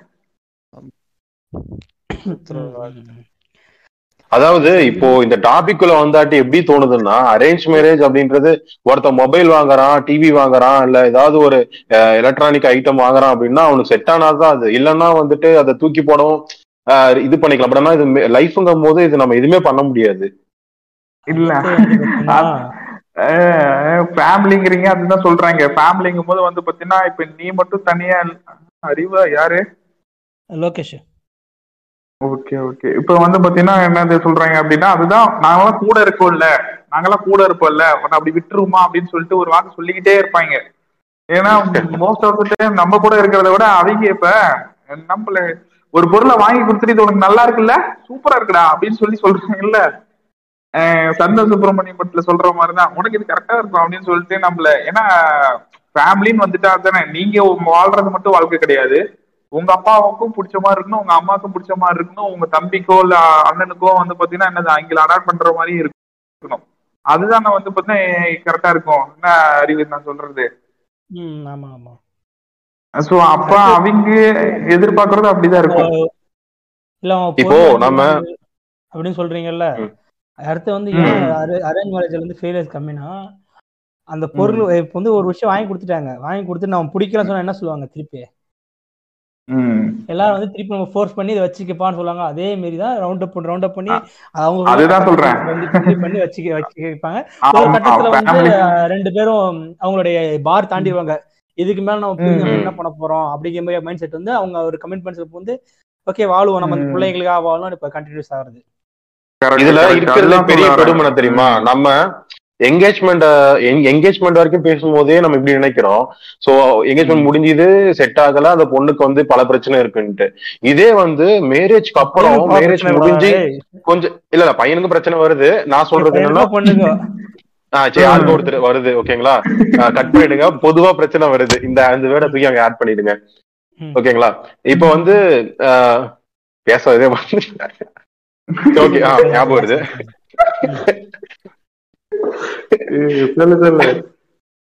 இல்ல இப்ப என்னன்னா அதே பாத்தீங்கன்னா மேரேஜ் ஆனதுக்கு அப்புறம் உடனே வந்து ஒரு பிரேக்கப் ஆகுது ஓகேங்களா.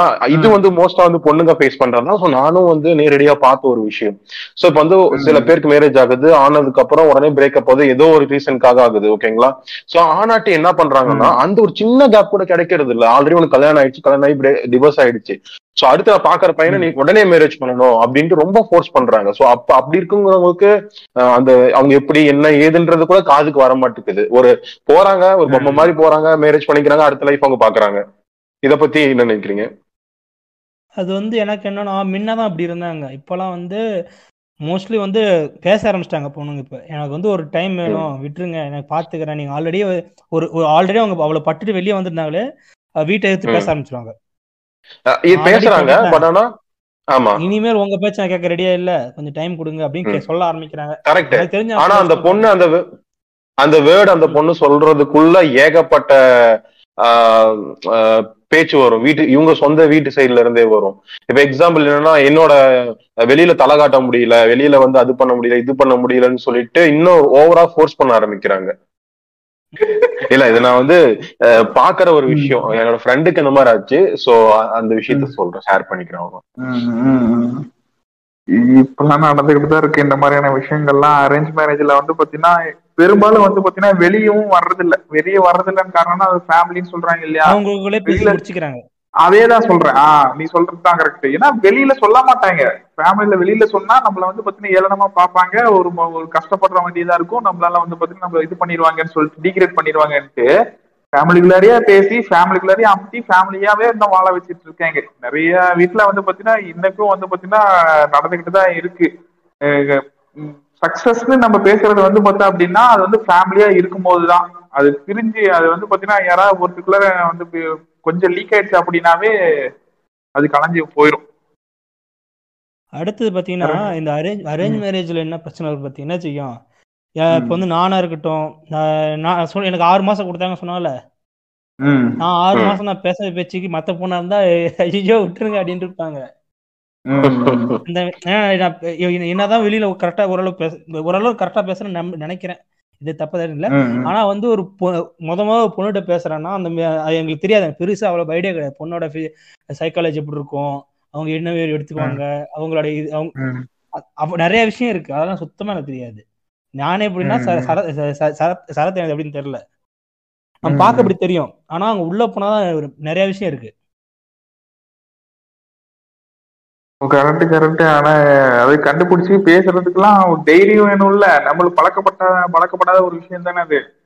எனக்கெல்லாம் கல்யாணம் ஒரு 1.5 வருஷம் ஒரு வருஷத்துக்கு மேல ஆயிடுச்சு. இன்னும் நானும் கஷ்டப்படுறேன், ஓகே எப்படி அவங்க என்ன மாதிரி யோசிப்பாங்க, நம்ம கரெக்டாக தான் நடந்துக்கிறோமான ஒரு பயம் எனக்கு வந்துக்கிட்டே இருக்கும். அது ஏன்னா நம்மளுக்கு ஒரு பழக்கம் இல்லை, நம்ம இப்போ பொண்ணுங்கள்ட்ட அதிகமாக பேசி பழக்கம் இருந்திருந்தா ஓகே இவங்க இப்படி எடுத்துவாங்க, ஜாலியாக எடுத்துக்க மாட்டாங்க. இது நம்ம நான் சில விஷயம்லாம் பார்த்தீங்கன்னா ஒரு விஷயம் பெரிய விஷயமா யோசிச்சுட்டு இருப்போம், ஐயோ தப்பாக எடுத்துக்குவாங்க, எங்கள் ஒய்ஃப் அசால்ட்டா அவ்வளோதானே அதுக்கு என்ன அப்படி சொல்லிட்டு போயிருவாங்க, எனக்கு சாக்காயிருக்கும். அது சின்ன விஷயமா இருக்கும், அவங்க கொஞ்சம் பெரிய விஷயமா எடுத்துவாங்க, சொல்லலாம் லேட் ஆகும். சீனி சொல்லுங்க சீனி, இதை நீங்க ஏதாவது ஃபீல் பண்றீங்களா அதே மாதிரி? இல்ல இப்போ இது மேக்ஸிமம் இப்போ வந்து இப்போ என்னாச்சுன்னா நீங்க இப்போ எல்லாமே டிஸ்கஸ் பண்ண மாதிரி தான். கல்யாணத்துக்கு முன்னாடி ஏதோ போச்சு, ஒரு 3 மாசம் அந்த டைம் கேப் இருந்தது எங்களுக்கு, எதுவும் சும்மா நார்மலா பேசிப்போம் அவ்வளவுதான். அப்புறம் கல்யாணத்துக்கு அப்புறம் ஒரு பெரிய பிரேக் வந்தது, எடுத்தாலும் சண்டை. ஒரு 6 மாசம் 1 வருஷத்துக்கு அப்புறம் ஃபர்ஸ்ட் குழந்தை உருவான உடனே எதுக்கு எடுத்தாலும் சண்டை உட்காந்து சண்டை. அப்புறம் என்னாச்சு, குழந்தை பிறந்துச்சு, குழந்தை பிறந்த அப்புறம் வந்து சண்டை. அதுக்கப்புறம் வந்து என்ன ஆச்சுன்னா ஒரு கட்டத்துக்கு மேல நாங்க புரிஞ்சுக்க ஆரம்பிச்சிட்டோம், அதாவது பிரச்சனை வரும், நான் விட்டு தரணும் இல்லை அவங்க விட்டு தரணும், அதை மீன்ஸ் எங்க வீட்டில் விட்டு தரணும், அவங்க வீட்டில் விட்டு தரணும். இப்போ என்ன பண்ணுறேன், என்ன ஸ்டேஜுக்கு வந்துட்டேன்னா பெரியவங்க எதை பேசுகிறோம் நாங்கள் எடுத்துக்கிறதே கிடையாது, ஏதோ பேசிட்டு போங்க, நீங்கள் சண்டை போட்டுக்கோங்க, நாங்கள் எங்கள் வேலையை பார்க்குறோம்னு சொல்லிட்டு இப்போ நாங்கள் தனியாக வரவும் அவங்க எந்த பிரச்சனையும் அங்கே பெரியவங்களுக்குள்ளேயும் வரதே கிடையாது. என்னன்னா சும்மா உங்களுக்கு கூப்பிடல, ஏன் தீபாவளி கூப்பிடல, ஏன் இப்படி பண்ணல, ஏன் அப்படி பண்ணல, ஏன் அங்கே வந்து நிக்கலையா, எங்கே வந்து சும்மா எடுத்ததுக்கெல்லாம் விட்டுருப்பாங்க. இப்போ நாங்கள் பேசியே முடிவு பண்ணிட்டோம், அதாவது என்னடானாலும் சரி அவங்க அடிச்சு ஆகட்டும், நம்ம தலையிட்டு, அதாவது எங்க அப்பாவுக்கு வக்காலத்தை வாங்கிட்டு போய் நான் அவங்ககிட்ட பேச மாட்டேன், அவங்க எப்பவுமே அப்பாவுக்கு வக்காலத்தை வேண்டியது ஏன் பேச மாட்டேன், அந்த அந்த முடிவு நாங்க எடுத்துட்டோம். இதை நாங்க எடுத்து பிரச்சனை வந்தது வந்து பெரியவங்களால பிரச்சனை வந்தனால நீங்க பேசிட்டு இருக்கீங்க. ஆமா, நான் பிரச்சனை சொல்ல நம்ம கூட பேசையிலே கூட நம்ம ஒரு அவங்க ஒரு வேவ் லென்த்ல இருப்பாங்க, நாம ஒரு வேவ் லென்த்ல பேசிக்கிட்டு இருப்போம். முந்தானத்து கூட வந்து நான் ஒரு டானிக் எழுதி கொடுத்தேன், வேற டானிக் வாங்கிட்டு வந்துட்டா சண்டை வந்துச்சு. ஆனா அப்ப பேசி அந்த நடுநிலை சொன்னோம், நான் வந்து வேற எழுதி கொடுத்துட்டேன், போயிட்டு பாதி சொல்லிட்டு வேற டானிக் வாங்கிட்டு வந்துட்டா. அப்ப நான் எப்ப டாக்டர் போச்சீங்க, எப்ப டாக்டர் போச்சீங்க? டாக்டர்னா போல் டாக்டர் தான் யாரு ஏன்னா சித்தா ஆயுர்வேத சிகிச்சைக்குறாங்க ஒரு வந்துட்டு இருக்குல்ல, அந்த இதுல அப்படிதான் அப்ளிகேஷன் போட்டிருப்பாரு பிள்ளைக்கு.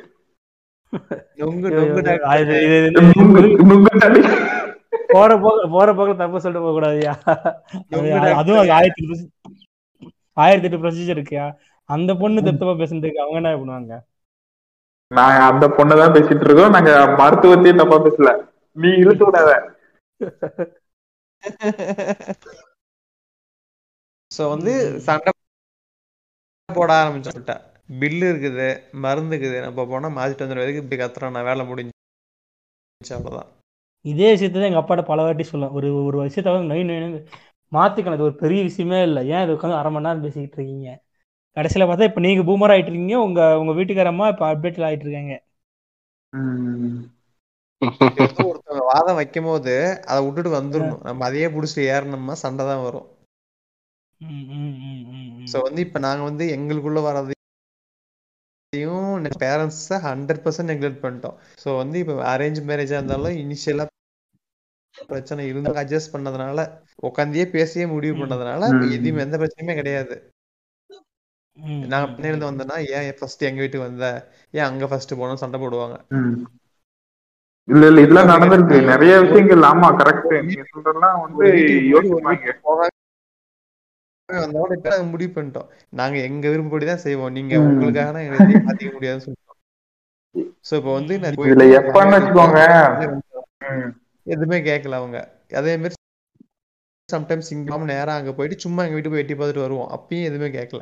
ஏதோ பண்ணிட்டு போங்க அப்படிங்கிற அவங்க வந்துட்டாங்க. நம்ம வந்து என் பேரண்ட்ஸ் சப்போர்ட் பண்ணிட்டு நான் எங்க மாமியார் வீட்டுல போய் ஏறணும்னா அவங்க திரும்ப திரும்ப திரும்ப அடுத்த பாயிண்ட் கேட்டு வந்துகிட்டே இதை போய் கேளு, அதை போய் கேளு, இதை என்னாச்சுன்னு கேளு அப்படின்ட்டு. நான் ஒரு 3 டைம் 4 டைம் உங்க வேலை அதை பாருங்க. பிரச்சனை பெருசா இருந்தாலுமே அவங்க கண்டுக்கிறதே கிடையாது. இந்த நாயிட்டு போய் நம்ம என்ன கேட்கறது, ஏதோ பண்ணிட்டு போறான் புத்தின்னு சொல்லி விடுறேன். அதனாலதான் வந்து நான் இந்த ஒரு விஷயத்த ஹேண்டில் பண்றேன். எப்படி ஹேண்டில் பண்றேன்னா, முதல்ல மாமியார் மருமகள் பிரச்சனை எப்படி ஹேண்டில் பண்ணா அவங்க 2 பேர்த்தையும் கனெக்ட் பண்ணி விட்டுருந்தோம். நீங்க உங்களுக்குள்ள உங்க நீங்க உங்களுக்கு கேட்டுக்குங்க, நடுவில் என்கிட்ட வராதிங்க. ஏன்னா அவங்க இப்ப ஏதாச்சும் ஒண்ணு எங்க வீட்டுக்கார மட்டும் சொல்லணும், என்கிட்ட சொல்லி சொல்ல மாட்டாங்க. தம்பி எதுவுமே போகணும் கூட்டு போலாமா வேணாமா அப்பெல்லாம் என்கிட்ட கேட்க மாட்டாங்க. டைரக்டா அவங்கள்ட்ட கேட்டுவாங்க. அது அவங்கள்ட்ட கேட்டா எங்க அதே மாதிரி எங்க நான் எங்க நான் வந்து டைரக்டா எங்க மாமனா மாமிட்ட கான்டாக்ட் பண்ணிக்குவேன். இந்த இன்டைரக்ஷன் வரனாலதான் இந்த பிரச்சனையே வருது. அதாவது அந்த இன்டர்நெட் பிரச்சனை தான். இது ஒரு விஷயம். அதுக்கு முன்னா இது எப்படி நான் எப்படி ஹேண்டில் பண்ணா, இனிஷியல் ஸ்டேஜில் வந்து அவங்க ரெடியாக தான் இருப்பாங்க, ஓப்பன் டு பேச ரெடியாக தான் இருப்பாங்க. நான் தான் பெரிய ஆள், எனக்கு எல்லாமே தெரியும் சொல்லிட்டு நாமளே வாலண்டியராக போய் இன்டர்மீடியட் ஆக வேண்டியது. அது ஆகிட்டு கடைசியில் கஷ்டப்பட வேண்டியது. எனக்கு ஆப்ஷன்லாம் வந்துச்சு, நடுவில் இன்டர்மீடியட் ஆகிற ஆப்ஷன்லாம் வந்துச்சு, நான் அவாய்ட் பண்ணிட்டேன். வரும் அந்த மாதிரி சுச்சுவேஷன் வரும். அந்த சுச்சுவேஷன் எடுத்துக்கிட்டீங்கன்னா பிரச்சனை கிடையாது. ஒவ்வொரு சின்ன சுச்சுவேஷன் நம்ம பேலன்ஸ் மிஸ் பண்ணாம போகணும். அதாவது நீ மட்டும் மிஸ் பண்ணாம இருக்க கூடாது, உன்னோட பார்ட்னர் மிஸ் பண்ணாம இருக்கணும். நீ ஏதாவது பேலன்ஸா இருக்கணும். சப்போஸ் அவங்க பேலன்ஸ் மிஸ் பண்ணாங்க அப்படின்னா நீ கொஞ்சம் பேலன்ஸா இருந்து அந்த சுச்சுவேஷன் அந்த 2 நிமிஷம் ஸ்கிப் பண்ணிட்டா அப்படின்னா பிரச்சனை கிடையாது. நம்ம அதை பிடிச்சிட்டே உடனே 2 நிமிஷம் ஆன உடனே ஒன்னா நீ போன் பண்ணி இங்க சொல்லி உடனே அவங்க போன் பண்ணி அங்க சொல்லி உடனே அவங்க 2 பேர் நேரில் பார்த்து சண்டை போட்டு பெரிய பிரச்சனையாகும். லவ் மேரேஜுக்கும் அதே தான், அரேஞ்ச் மேரேஜுக்கும் அதே தான். ஸோ வந்து நம்ம நீங்க வந்து அரேஞ்ச் மேரேஜ் பண்ணாலும் லவ் மேரேஜ் பண்ணாலும் நீங்க 2 பேரும் புரிஞ்சுக்கிறது பொறுத்து தான் இருக்குது. இப்போ அதான் எனக்கு வந்து பாத்தீங்கன்னா எப்படி தோணும் அப்படின்னா, அரேஞ்ச் மேரேஜ் அப்படின்னா நமக்குள்ளார ஏதாவது ஒரு பிரச்சனை அப்படின்னா நாம வந்து பாத்தீங்கன்னா ஃபேமிலியே கை காட்டுவோம். இதே வந்து பாத்தீங்கன்னா லவ் மேரேஜ் பண்ணிட்டு வந்து ஏதோ ஒரு உள்ளார ஒரு பிரச்சனைனா அவங்களா சேர்ந்து நம்மள கை காட்டுவாங்க. இதுக்கு எல்லாத்துக்கும் காரணம் இது என்ன கான்செப்ட்னா, நாளைக்கு வந்து நாளைக்கு காலைல வந்து ஒரு ஒரு 2 லட்சம் என் மேல நான் பாரத்தை எடுத்துக்காம கடவுள் இருக்கான் பாத்துப்பான் அப்படின்னு படுக்கிற மாதிரிதான். நீ தான் கல்யாணம் பண்ணி வச்ச பிரச்சனை வருது பாருன்னு சொல்லி அவங்க காமிச்சுட்டா நான் எனக்கு எல்லாம் பகவான் பாத்துப்பாரு. ஆனா நான் இதோ நோட் பண்ணிருக்கேன்யா, அரேஞ்ச் மேரேஜ் பண்ண விட லவ் மேரேஜ் பண்ண அந்த பொண்ணுங்க தான் வீட்டுக்கு வந்தா ரொம்ப அடக்கமா என்னதான் சொன்னா கேட்டுட்டு கம்முனே போறாங்க. இது எங்க பாத்தீங்க? நான் பார்த்தேன் சொந்தக்காரத்துல பார்த்தேன். ஏன் என்ன ரீசன்னா ஆல்ரெடி நம்ம மேல காணல இருப்பாங்க. சொல்லு. இல்ல எங்க சொந்தக்காரத்துல அரேஞ்ச் மேரேஜ் தான், 2-3 பேர் தெரியும். அவங்க அவங்க அவங்க லைஃப் பார்க்கும்போது இனிஷியலா அவங்க கல்யாணம் பண்ணும்போது பல பிரச்சனை அது பேசுவாங்க, பின்னாடி பேசுவாங்க. எப்போ கல்யாணம் பண்ண இல்லை என்னென்ன பிரச்சனை வருது, கல்யாணம் பண்ண உடனே கொஞ்சம் வந்து இனிஷியல் ரொம்ப அவங்க விட்டு கொடுத்து போறாங்க. மருமகங்க உள்ள வீட்டுக்கு வரவங்க ரொம்ப விட்டு கொடுத்து போறாங்க. நீங்க அதை பாத்திருக்கீங்களா? ரொம்ப அடாமண்டா இருந்து பாத்திருக்கீங்களா ஏதாச்சும்? இல்ல இப்ப வந்து பாத்தீங்கன்னா வச்சுக்கோவேன், இது பத்தி நான் எப்படியே சொல்ல கடைசிட்டுல வந்து பாத்தீங்கன்னா பேசலான்னு இருக்கேன். ஆனா வந்து பாத்தீங்கன்னா இது டிஃபன்ஸ் தான், அது சுச்சுவேஷனை பொறுத்து தான். நீ பாக்கும்போது வந்து பாத்தீங்கன்னா அது வந்து ஸ்வீட்டா இருக்கும், ஆனா எல்லா இடத்துலயுமே இப்படி இருக்காது.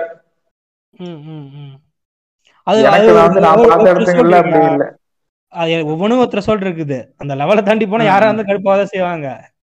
நீ சொல்றது கரெக்ட் தான். ஏன்னா ஃபர்ஸ்ட் விஷயம் அப்படிதான் யோசிப்பாங்க. இப்ப நான் வந்து ஒரு பொண்ணை லவ் மேரேஜ் பண்ணிட்டு இருக்கேன் அப்படின்னா என்ன பண்ணுவேன் அப்படின்னா, எனக்கு வந்து அந்த பொண்ணு வீட்டுல இருக்கக்கூடியவங்கள வந்து பாத்தீங்கன்னா பிடிக்கிற மாதிரி நான் நடந்துப்பேன். ஏன்னா ஃபர்ஸ்ட் பாயிண்ட் ஃபர்ஸ்ட் தட்டா தான் போகும். அவங்க குடும்பத்தை நான் தாங்கன்னு தாங்குவேன். என் குடும்பத்தை கம்பேர் பண்ணும்போது நான் அவங்க குடும்பத்தை தாங்குவேன். ஏன்னா அப்பதான் வந்து பாத்தீங்கன்னா ஒரு ஒரு இது இருக்கும் இல்லையா, அது மாதிரி.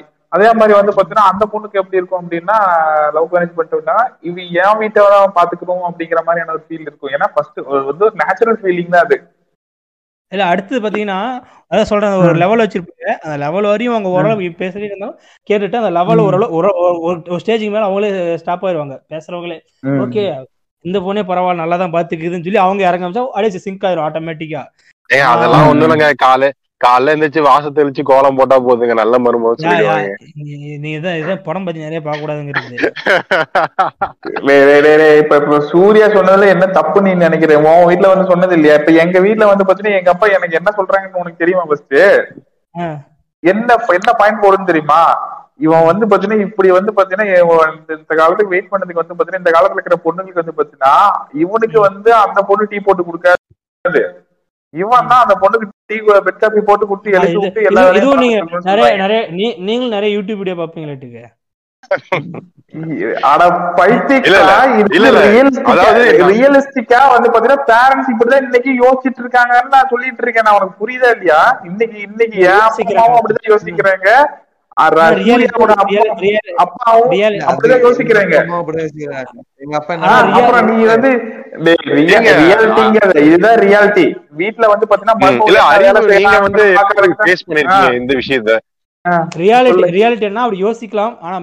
பொண்ணுங்க ஒண்ணும் அவ்வளவு ஒன்னும் அப்டேட்லாம் ஒன்னும் ஆகல. ஒன்னும் ஒன்னும் அந்த பேட்ரியாரிக்கை தான் ஃபாலோ பண்றாங்க. என்னன்னா இங்க இருக்கிற வந்து பாத்தீங்கன்னா ஒரு கல்யாணம் ஆன ஒரு மாசத்துல நீ அவங்க வீட்டுக்கு போனா அப்படின்னா வர்றவங்க எல்லாருமே கேட்கக்கூடிய கேள்வி என்னன்னா, பொண்ணு வந்து பாத்தீங்கன்னா என்ன வேலை வெட்டிலாம் செய்யறாங்களா, சமைக்கிறாங்களா, எல்லா வேலையும் கூட மாட இருக்காங்களாங்கிற கேள்விதான் ஃபர்ஸ்ட் எடுத்தோம்னா ஓடும். நீ வேணா வந்து அதாவது இப்ப பேசுறவங்க எப்படி பேசுறாங்கன்னா சிம்பிள் ஒண்ணும் கிடையாது. அத்தை மாமா வந்தா பொண்ணு மேல உட்காந்துருந்தாலும் எந்திரிக்கணும், கட்டில உட்காந்துருந்தாலும் சரி எந்திரிக்கணும், எந்திரிச்சு கீழே உட்காரணும். அப்ப நல்ல மருமா, மரியாதை தெரிஞ்ச மருமாங்க. இன்னொன்னு வாங்க சாப்பிடலாம் அப்படின்ற ஒரு வார்த்தை சொல்லணும். ஊருக்கு போறப்ப நான் இங்க போனேன் அப்படின்ற சொல்லணும், வந்தா இங்க வந்துட்டேன் அப்படின்னு சொல்லணும். அப் டு டேட் ஒவ்வொரு விஷயத்தையும் அப்டேட் பண்ணணும் அப்படின்றத மோஸ்ட் ஆஃப் தி பேரண்ட்ஸ் அதாவது எதிர்பார்க்கறாங்க. நீங்க லிஸ்ட்ல சொன்ன எல்லா விஷயத்தையும் என் முன்னாடி ஃபாலோ பண்ணிட்டு இருக்குது. அதனால நீங்க அந்த பிரச்சனையை ஃபேஸ் பண்ணல, நீங்க அதனால வந்து எங்களை நீங்க படம் பாக்குறீங்களான்னு கேக்குறீங்களே தவிர நீ சொல்ல வேண்டியது என்ன, இதெல்லாம் பண்ணாதே, இது வந்து நார்மலைசேஷன் கிடையாது, நான் பண்ண மாட்டேன் அப்படின்னு சொல்ல வேண்டியது என்ன? இப்ப ஒண்ணும் கிடையாது. இல்ல நான் சொல்றேன், இனிஷியல் கல்யாணம் நான் என் துணி நான் தப்பேன், நான் வந்து ஒரு ஃபெமினிஸ்ட், என் துணி நான் தப்பேன்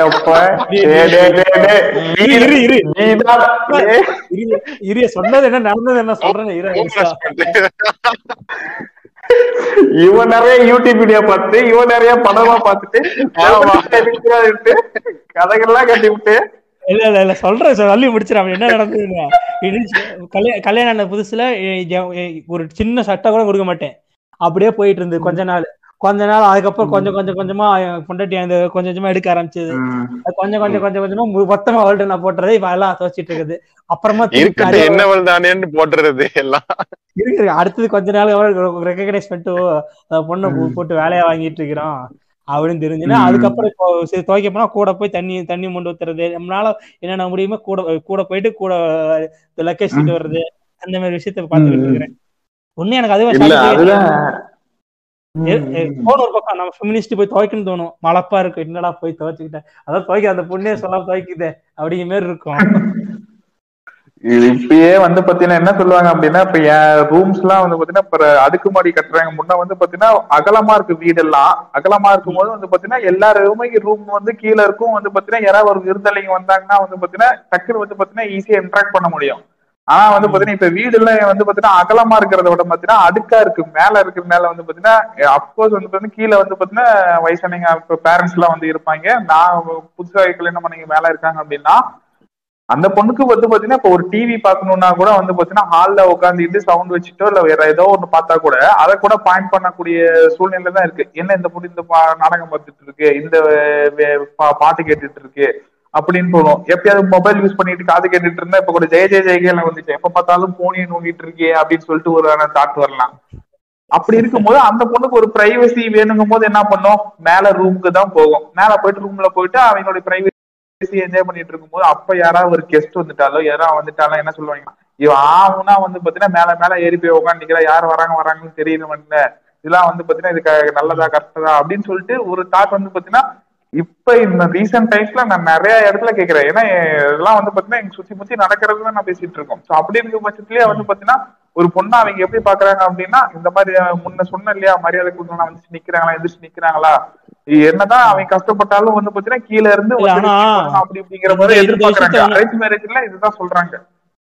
இந்த விஷயத்த ஒன்றும் என்னால் பிரேக் பண்ண முடியல. அதாவது எல்லா பெரிய வந்து அவங்க உக்காந்தாங்கன்னா நீ நிக்கணும், அந்த விஷயத்த ட்ரை பண்றேன் முடியல. அப்பப்பா உக்கார சொல்லுவேன், நீ என்ன உக்கார சொல்ற அப்படிமே இருக்குதா இல்ல. எல்லாம் கொஞ்சம் கொஞ்சமா ஃபர்ஸ்ட் எல்லாம் புருஷா நிலைமையில இருந்துச்சு, சரியா? இப்ப அது மாதிரி இருக்குது. புருஷன் அப்பா வந்தா எந்திரிக்கணும் இருந்துச்சு, அண்ணன் தம்பியா எந்திரிக்க நிலைமை இருந்துச்சு. இப்பெல்லாம் ஜென்ரலைஸ் ஆயிடுச்சு. இப்ப ஆல்மோஸ்ட் வந்து அந்த அண்ணன் தம்பிக்கு அந்த அப்பாவுக்கும் எந்த புருஷனுக்கும் பொண்ணுங்க அப்படியே ஸ்டெப்பா தான் வரும். நீ எடுத்தோன்னு இல்ல அப்படி இல்லையா? நீ அப்படி பாக்குற. அதே அண்ணன் தம்பி வந்து ஒரு கூட்டத்தோட இருந்தா அந்த இடத்துல நீ எந்திரிச்சு உக்காருப்பான்னு சொல்லி விட்டு போறாங்கல்ல. தனியா இருக்கும்போது தனியா இருக்கும்போது இப்ப வந்து எங்க அக்கா வந்து ஒரு நாள் கூட எனக்காக எந்திரிச்சதுல எங்க அப்பா எந்திரிச்சது இல்ல. வந்து கொஞ்சம் கொஞ்சமா தான் எவாலுவேட் ஆகும். நீ எடுத்த உடனே பேப்பர்ல கிளம்பி எழுதி கொடுத்த உடனே அப்படியே உட்காருன்னு சொல்ல முடியாது. அதுவா கொஞ்சம் கொஞ்சமா எழுதி வருவாங்க. அதுக்கு அடுத்து வந்து சிலர் வந்து அவங்களே விரும்புவாங்க, அந்த பேட்டரிக்கு அவங்களே விரும்புறாங்க.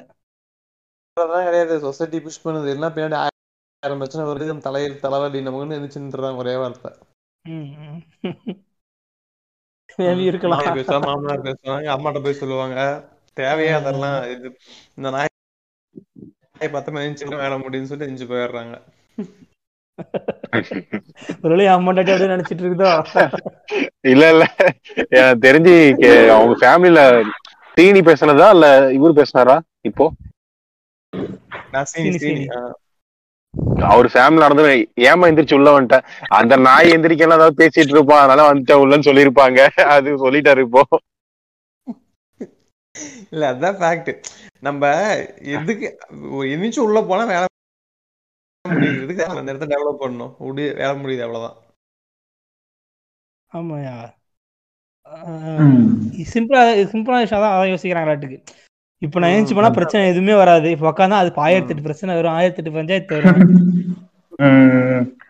என்னன்னா நம்ம வந்து பாத்தீங்கன்னா அடுத்த ஜெனரேஷனுக்கு கடத்தாம விட்டுருல, அதுல ஒரு பிரச்சனை. இப்ப நீ வந்து இன்னைக்கு யோசிக்கிறல்ல, நாளைக்கு வந்து பாத்தீங்கன்னா உன்னுடைய மருமகள் வரும்போது வந்து பாத்தீங்கன்னா நீ இதே விஷயத்த ஏன் ஃபாலோ பண்ணக்கூடாது? அப்ப ஃபாலோ பண்ணினா உன்னை கேட்கறதுக்கு ஆள் கிடையாது.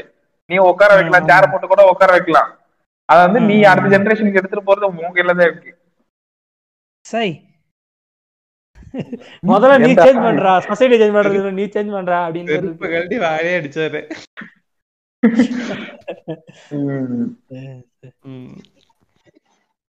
அடுத்து அடுத்து வேற அடுத்து பாத்தீங்கன்னா கல்யாணம் இல்ல, இனிஷியலா ஒரு பாயிண்ட் சொன்னீங்கல்ல, லவ் அட் ஃபர்ஸ்ட் சைட். அதுக்கு ஒரு பாயிண்ட் இருந்தது, நல்ல பாயிண்ட் இருந்தது. ஒரு சொல்றேன் நான், பாருங்க, நல்லா இருந்தா பாருங்க, இல்ல காதி முடிச்சு தூப்புங்க.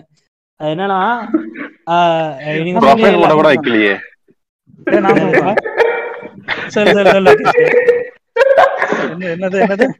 என்ன சொன்ன சூர்யா? சாரி கேக்கல, கிளியரா இல்ல. ஒன்னும் சொல்லு, ப்ரொஃபைல் போட்டோ கூட நீங்க வைக்கலையாமா?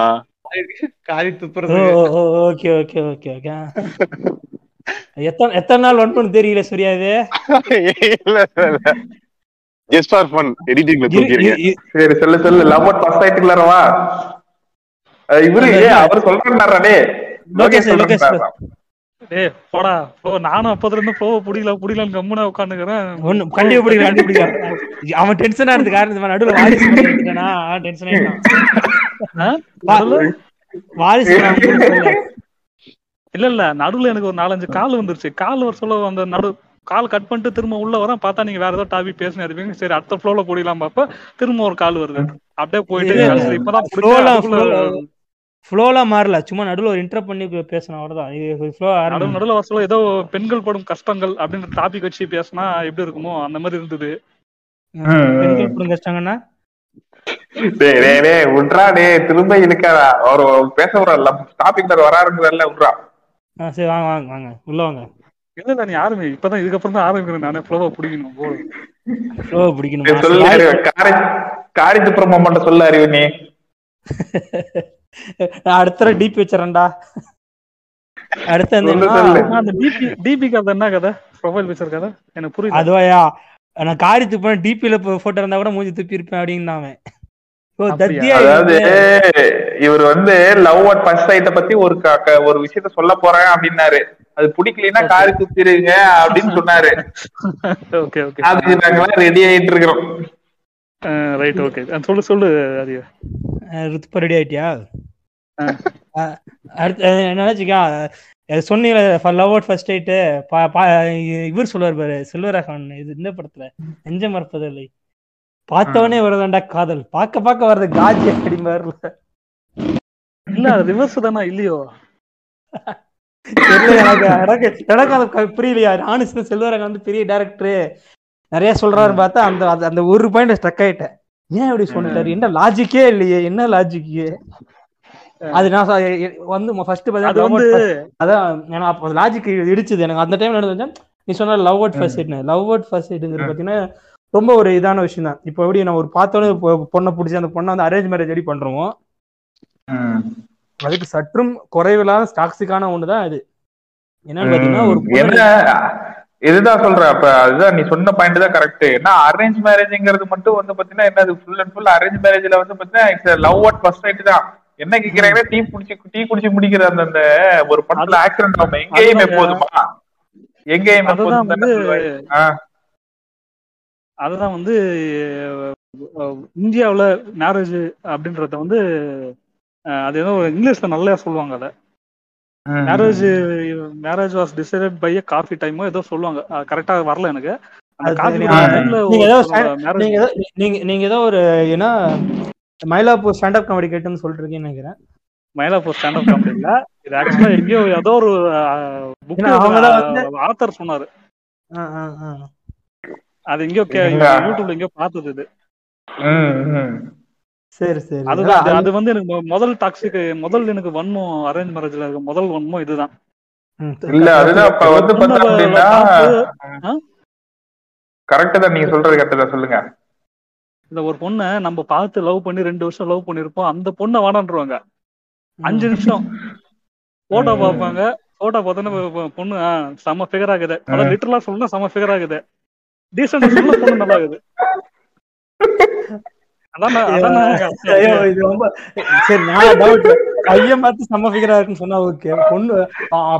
பாக்குறாங்கல்ல, பொண்ணு அழகா இருக்குன்னா என்ன அர்த்தம்? பொண்ணு பாக்குறது அழகா இருக்கு, வன்மத்தை கக்குற மாதிரி இருக்குங்கிற மாதிரி நீ யோசிக்கல அறிவு. ஆனா பாத்தீங்கன்னா டு பி ஃபிராங்க் அப்படிதான் சொல்லுவாங்க. என்னன்னா பல்லு எழுத்து பல்லா இருக்கு, சிரிக்கும் போது பாத்தீங்கன்னா வாய் சுளுக்கிட்டு நிக்குது, மூக்கு பூவா இருக்கு. நாட்டாமடல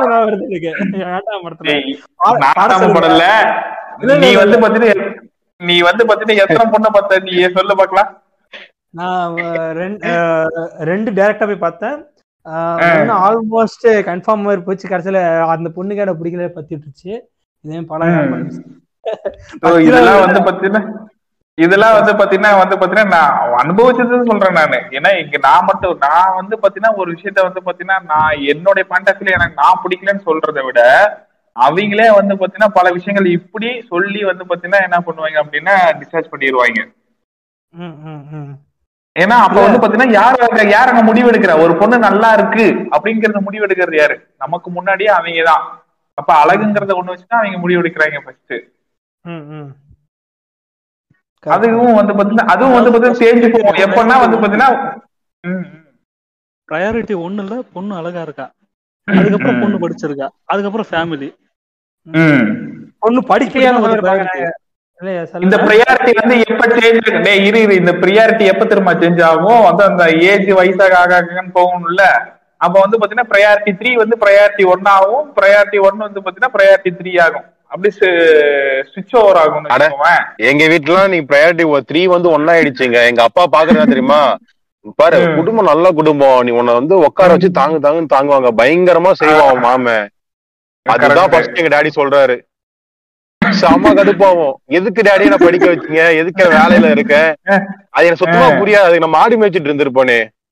இல்ல இப்ப மாடு மேய்ச்சா இல்ல இல்ல இப்ப நான் சொல்றேன், இப்ப நான் எங்க குடும்பம் வந்து பாத்தீங்கன்னா ரொம்ப கஷ்டத்துல இருக்கு. நாங்க கல்யாணம் பண்ணதுக்கு அப்புறம் அந்த பொண்ணு வீட்டுல இருந்து வந்ததுக்கு அப்புறமேட்டு என்ன தாங்கினதுக்கு அப்புறமேட்டு நான் இன்னமும் 4 மாடிக்கு வீடு கட்டி பெருசா வாழ போற மாதிரி பேசுவாங்க. ஆமா, நம்ம கிட்ட இது என்ன கான்செப்ட்னே புரியல.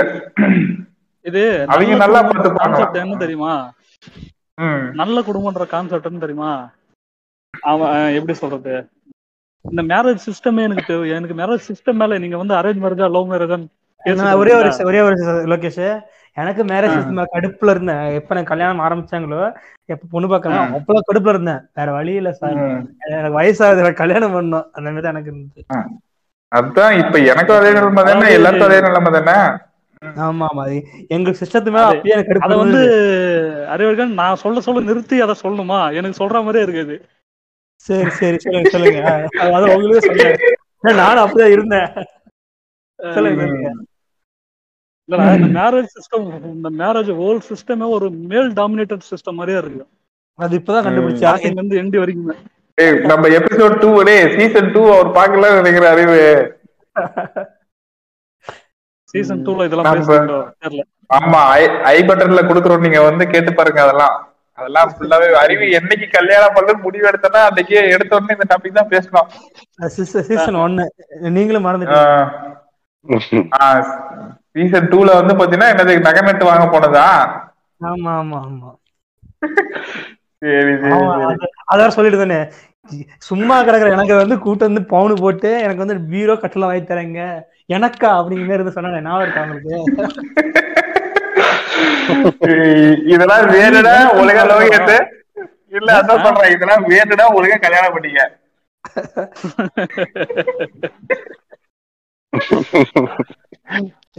பீரோ கட்டல தருவாங்கயா, பீரோ கட்டல வீட்டுல அது ஒரு பீரோ சும்மாதான் இருக்கு, சும்மா வச்சிருக்காது. ஏன்னா ஒரு மனுஷன் பீரோ கட்டுல கல்யாணம் பண்ணுவான், என்னடா இது கட்லு கட்லு வந்து தேக்கட்ல நல்லா இது king size bed, king size வந்து மேட்ரஸ், என்ன மேட்ரஸ்னா ரீபோஸ் மேட்ரஸ். ரீபோஸ் மேட்ரஸோட வேலை தெரியுமா உனக்கு, 20,000 மினிமம். ஸ்பிரிங் மேட்ரஸ் ஒரு நல்ல ஒரு குவாலிட்டினா 15ல இருந்து 20,000. டேய் 120 ரூபா பாயில பத்து தூங்கினுக்கிறேன்டா, தூக்கம் நல்லா தாண்டா வருது. ஆமா, தரையில படுத்துறா தூங்கிட்டு இருக்கேன் அறிவு. ஸ்பிரிங் மேட்ரஸ்ல படுத்துட்டு அப்புறமா தரையில தூங்கி பாரு, அப்ப தெரியாத கஷ்டம் உனக்கு. அதுக்கு கூட என்ன பருத்தி முறை ரோட்ல இருக்க அடிக்கிறியா? இல்ல இல்ல, அது ஒரு தடவை அந்த சொகுசை காமிச்சிட்டுனா அது வந்து வெளில வர கஷ்டம் தான். ஏதோ சர்க்காசு சொன்னாயா, பெரிய பேசிட்டு இருக்கீங்க, சொல்லுங்க. சரி சரி சரி, அடுத்து வேற என்ன? அவன் ஏதோ சொல்ல வந்தாயா, அதெல்லாம் கட் பண்ணிட்டீங்க. எங்க விட்டானே, நீங்க தான் கட் பண்ணீங்க, சொல்லுங்க. சரி, எங்க விட்டானே, மேரேஜ் சிஸ்டத்தை பார்த்தா கடுப்பா இருக்கு, மேல் டாமினேட். அதாவது நீ வந்து ஓம் பக்கத்தை பேசறல, இப்ப ஒரு கட்லு பீரோ நகை நட்டை போட்டு கல்யாணம் பண்ணி வைக்கிறாங்கண்ணே, அந்த பக்கம் ஆப்போசிட் சைடு பொண்ணுங்க சைடு கடன் வாங்கணும், 1000 கடன் வாங்கணும்டா. கடன்லாம் எல்லாம் நீயும் தான் கடன். இப்போ ஒன்னாலே ஒண்ணுக்கும் கல்யாணம் பினான்சியல் இல்ல, நீயும் கடன் வாங்கி தான் கல்யாணம் பண்ண போற. ஓகே, கடன் ரெண்டு பக்கமும் ஒரு ஒரு ஒரு ரேஷியோல ஒரு ஈக்குவல் ஆயிடும். ஆனா அந்த பக்கம் இருக்கிறவங்க இந்த பக்கம் இருக்கிற என்ன சொன்னாலும் கூனி குறிக்க அப்படியே நிப்பாங்க, எதிர்த்து கல்யாணம் முடிவு எதிர்த்து கேள்வி கேட்க மாட்டாங்க. பாத்திருக்கியா? ஆமா, அது அப்படியே ஒரு மாதிரி அதுவா ஓகேங்க இதுவா ஓகேங்க. அதாவது ஒரு பொண்ணையும் ஒரு பையனையுமே அவங்க வளர்க்குற விதமே கல்யாணம் பண்ணி வைக்கணும்ன்றது கோசமே தான் வளர்ப்பாங்க. இப்போ உன்னை படிக்க நல்ல வேலைக்கு பண்ணுறது எதுக்கோசம் கல்யாணம் பண்ணி வைக்கணும். அது ஒரு பொண்ணுக்கு ஒரு நல்ல பேர் வாங்கணும், வீட்டுக்கு 6 மணிக்கு மேலே வெளில போகக்கூடாது, வீட்லேயே இருக்கணும், நல்ல பேர் வாங்கணும், சொந்தக்காரங்கிட்ட நல்ல பேர் வாங்கணும். என்னன்னா அதுக்கு நல்ல கல்யாணம் பண்ணி வைக்கணும். ஒரு நல்ல பையனை பார்த்தோம் இல்லை ஏதோ ஒரு ரெண்டு பேரோட இது டெஸ்டினேஷன் எங்கே நிறுத்துறாங்கன்னா கல்யாணம் பண்ணி வச்சுருந்தேன் உங்களுக்கு. அதுக்கோசமே நம்மளை வளர்க்குற மாதிரியே இருக்கும். திரும்பி பார்த்தா தெருல நல்ல பேர் வாங்கணும், தெருல எவனா லூசு மாதிரி பேசுவான், இருந்தாலும் அவங்ககிட்ட நல்ல பேர் வேணும், ஏன்னா ஏரியாவில் நல்ல பேர் வேணும் நம்மளுக்கு. நானும் யோசிச்சேன் கல்யாணம் பண்ணாம எப்படி இருந்துடலாமா அப்படி யோசிச்சேன். 35 வயசுனால மக்கள் எப்படி யோசிச்சு பார்ப்பாங்க யோசிச்சு பார்த்தேன்.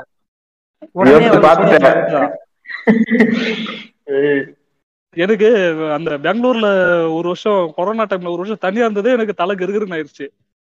அந்த தனிமையை கொஞ்சம் தனிமையெல்லாம் பேசலாம்.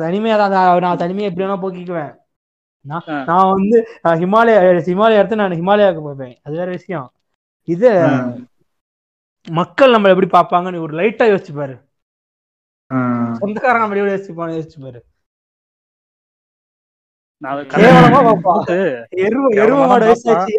ஒழுங்கா பேசிருக்காரு. நடுநடுல எடுத்து வந்து நிறுத்திடுறேன் வண்டியை, திரும்ப வண்டியை ரிவர்ஸ் எடுக்க வேண்டியதா இருக்கு.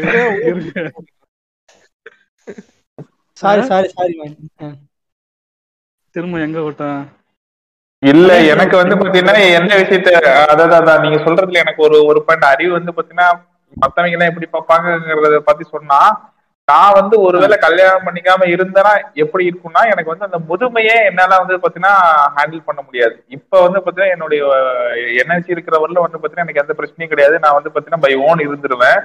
ஆனா அந்த முதுமைன்னு வரும்போது வந்து பாத்தீங்கன்னா பெத்த பிள்ளைங்களே வந்து பாத்தீங்கன்னா இன்னைக்கு காப்பாற்ற மாட்டாங்க. ஏதோ ஒரு விஷயத்துல வந்து பாத்தீங்கன்னா நெருடலா இருக்கும் பட்சத்துல நான் வந்து முதுமையில தனியா இருந்தேன் அப்படின்னா சப்போர்ட் ஒண்ணு இல்லாம போகும். அன்னைக்கு வருத்தப்படுவேன் அப்படிங்கிற ஒரு விஷயம் தான் தோணுதே தவிர மத்தபடி எனக்கு வேற எதுவும் இல்லை. மத்தவன் இப்ப அவன் சொன்ன மாதிரி சொசைட்டி பேசுங்கிறாங்க. சொசைட்டி இப்ப நானுதான் நல்லது இந்த படத்துல வர மத்தபட வலிவர் சங்கத்துல அவன் வீட்டுல நடக்குதுன்னு தெரியுமான்னு சொல்லி திரும்ப அவன்கிட்ட சண்டைக்கு போய் நம்ம 4 கலாய் கலாய்க்கலாம். ஏன்னா எனக்கு அதை பத்தி எல்லாம் பெருசா எந்த தட்டுமே கிடையாது. எனக்கு வந்து பாத்தீங்கன்னா ஒரு பயம் என்ன இருக்கு அப்படின்னா, அந்த முதுமை வந்து பாத்தீங்கன்னா ரொம்பவே கொடுமையான விஷயம். அன்னைக்கு அந்த ஒரு சூழ்நிலையில ஏதோ ஒரு ஃபீவரோ இல்ல வந்து பாத்தீங்கன்னா ஏதோ ஒரு பிரச்சனை அப்படி வந்துச்சுன்னா கூட நம்மளால சமாளிக்க முடியாது அப்படிங்கறது மட்டும்தான் எனக்கு மைண்ட்ல ஓடும். கரெக்ட். நான் இந்த நான் சொன்ன அந்த தனிமைக்கும் நீங்க சொல்ற இதுக்கும் நான் யோசிச்சது என்னன்னா, நம்ம வந்து ஸ்டில் நம்ம வந்து எப்படி சொல்றது, நம்மளோட பெரிய இதுவே கல்யாணம் பண்ணிட்டோம் அதுக்கப்புறம் குழந்தைய படிக்க வச்சுன்றதோட அதோட எங்கேஜ் ஆகி நின்றதுனால, நம்மளுக்கு வேற பழக்கப்பட்டதே அந்த மாதிரி இருந்ததுனால, நீங்க லைஃபோட எங்கேஜ் ஆனீங்கன்னா அந்த முதுமையில உங்களுக்கு வந்து நம்ம என்னன்னா ஒரு 50 வயசு வரை வேலை செய்வோன்ற மைண்ட் செட்ல தான் இன்னும் இருக்கும். 50 வயசுக்கு அப்புறம் நம்ம குழந்தையதான் நம்ம பாத்துக்கணும்ன்ற நிலைமையில தான் இருக்கும் நம்ம. ஆனா நீங்க லைஃபோட எங்கேஜ் ஆயிட்டீங்கன்னா அந்த முதுமையில இருக்க தனிமையும் தெரியாது, அந்த உங்களை நீங்க சொல்ற அந்த ஏஜ் இதுவும் உங்களுக்கு தெரியாது. இப்போ நீங்க எக்ஸாம்பிள் எடுத்துங்களா, இப்போ நான் பெரிய பெரிய ஆளா சொல்லுவான், ஆனா இப்போ அப்துல் கலாம் கமலஹாசன் கூட எடுத்துங்களா, லைஃப்ல எங்கேஜா இருக்கான். கமலஹாசன்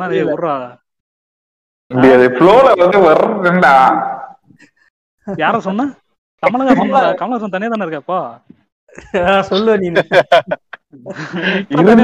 புதுமையில தனியா தானே இருக்கா.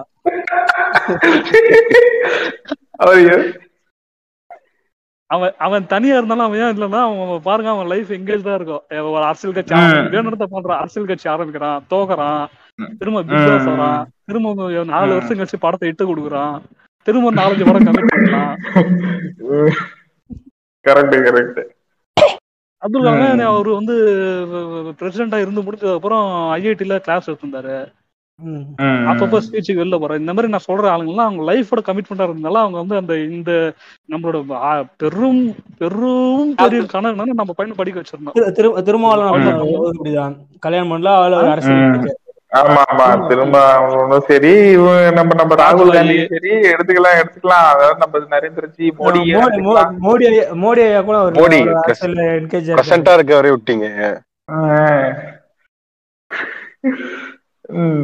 சரி சரி, அப்ப லைஃப் கூட என்கேஜ் பண்ணிக்கலாம். நான் வந்து பார்த்தேன்னா என்னன்னா நம்ம ஏன் லைஃபோட என்கேஜ்மெண்டா இல்லைன்னா, நம்ம ஒரு 25-26 வயசு வரைக்குமே நம்ம கல்யாணம் பண்றதுக்கோசமே நம்மளுக்கு தெரியாமலே நம்ம வளர்த்துட்டாங்க. அதான் நம்மளுக்கு அந்த வந்து வெளியில யோசிக்கும் இல்லை. நீ படிச்சாவணும், நல்ல மார்க் எடுத்தாவணும், வேலைக்கு போயாவணும், சம்பாதிச்சாவணும். ஏன்டா கடைசியில வந்து பார்க்க சொல்ல தெரியுது எல்லாத்தையுமே நம்ம கல்யாணத்துக்கோசம் ஒரு பாயிண்டா கனெக்டிங் த டாட்ஸ் லுக்கிங் பேக்வர்டுன்னு வர ஸ்டீவ் ஜாப்ஸ்.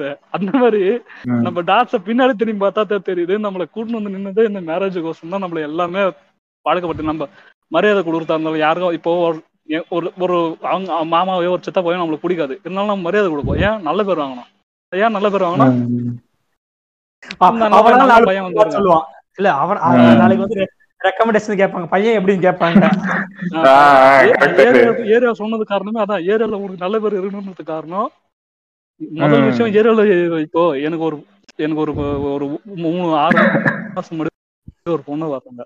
அந்த பொண்ணு வந்து 3 விதத்துல எங்களுக்கு ரிலேஷன் தெரியவே தெரியுது, கிட்டக்கு போக சொல்றது தெரியுது. 3 ஆங்கிள் 3 சொந்தக்கார மூலியமா அவங்க ரிலேஷன் ஆகுறாங்க. அப்போ ரிலேஷன் கிட்ட நல்ல பேர் இருந்தாதான் நாங்க பேர் நிக்குது. அப்போ அவன் அதுக்கோசமே மாமா வந்தா பேசு, மாமா வந்தா நல்லா இருக்கலாம் கேளு, அவன் நல்லா இருந்தாங்க நல்லா இருந்தாங்க என் வேலை நான் பார்க்க போறேன், சாப்பிட்டியா கேட்கலாம், சாப்பிடாம வந்துருப்பான், நல்லா சம்பாதிக்கிற நீ சாப்பிடாம வந்துருப்பான் அவன். இதெல்லாம் வந்து இந்த ஃபார்மாலிட்டி எல்லாம் எதுக்கு நம்மள வளர்க்குறாங்கன்னா இந்த நல்ல பேர் வாங்கறதுக்குன்னே வளர்க்குறாங்கன்ற. அது கடைசியில எங்க கொண்டு வந்துருக்குதுன்னா மேரேஜ் கூட சுத்தி நம்ம சுத்தி நடக்கிற எல்லா விஷயமே கடைசியில வந்து மேரேஜ் சிஸ்டம் வந்து முடிஞ்சிருது.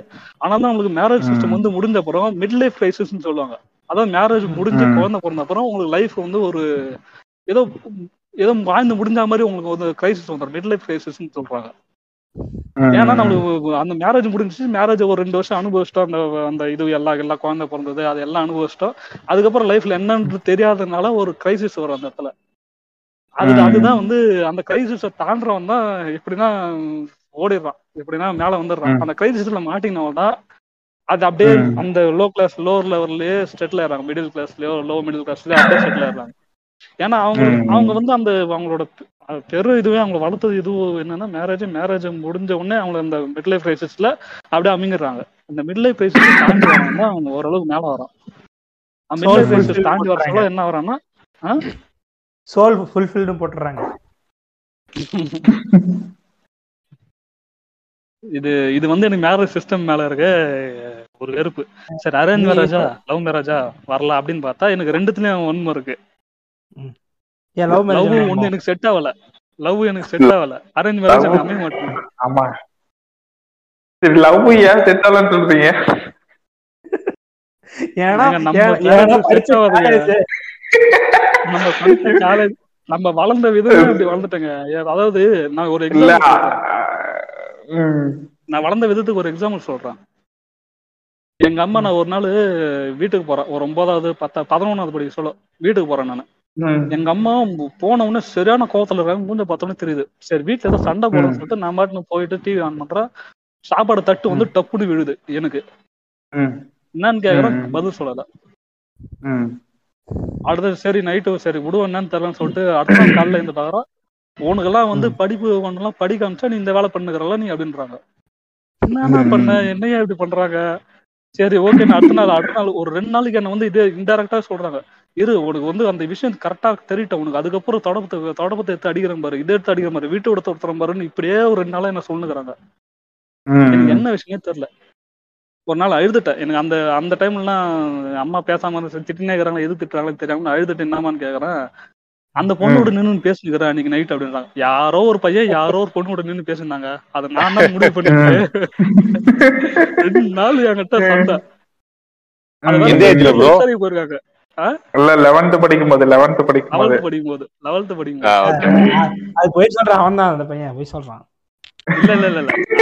அந்த டைம்ல வேற ஒரு பொண்ணுகிட்ட பேசியிருந்தேன். ஆனா அது நானும் கிடையாது, அது அந்த பொண்ணும் கிடையாது, வேற யாரோ 2 பேரு. அது வந்து அந்த தெருல போயிட்டு அப்புறம் விசாரிச்சுட்டு அன்னைக்கு நைட்டு நின்று பேசினாங்களே அது யாரு, என் பையனா அப்படின்னு விசாரிச்சுட்டு போனேன். அப்புறம் எங்க நான் அழுது சொன்னாமா, அது நான் இல்லம்மா நான் அழுது சொன்னதுக்கு அப்புறம் என்ன விட்டாங்க. அந்த இன்சிடென்ட் எனக்கு வந்து காலேஜ் வரைக்கும் அந்த இம்பாக்ட் இருந்தது. சரி காலேஜ் வரைக்கும் வந்துட்டோமே, காலேஜுக்காச்சும் எங்க ட்ரை பண்ணுவோம் பார்த்தா அது அறிவனுக்கும் எனக்கும் தெரியும் காலேஜ்ல ட்ரை பண்றதுக்கு ஒரு கொஞ்சம் கூட இடம் கிடைக்காது. இது நடுவுல ஒரு மோசமான ஒரு லவ் ஃபெயிலியர் வேற வந்துச்சு. அதுல அந்த இம்பாக்ட் அப்படியே எனக்கு வந்து 2015-16 வரைக்கும் இருந்தது. நான் அதுக்கப்புறம் அப்படியே இருந்துட்டேன், செட் ஆகல. 2015 அரேஞ்ச் மேரேஜ் பத்தமா போலாம். அரேஞ்ச் மேரேஜ்ல முதல் விஷயம் என்னன்னா 2 வீடுமே போய் சொல்றானுங்க. அதான் சொல்றேன்ல, அதான் இந்த ஏன் வந்து பாத்தீங்கன்னா ஃபெயிலியர் அதிகமாகுதுன்னா பொய் சொல்ல ஆரம்பிச்சிடறாங்க. இந்த பக்கம் ஒரு பொய் அந்த பக்கம் ஒரு பொய், 2 பக்கம் முடிஞ்சு கடைசியில நம்ம தலையில கட்டி விட்டு நீ வாழ அப்படின்னு சொல்லி விட்டுறாங்க.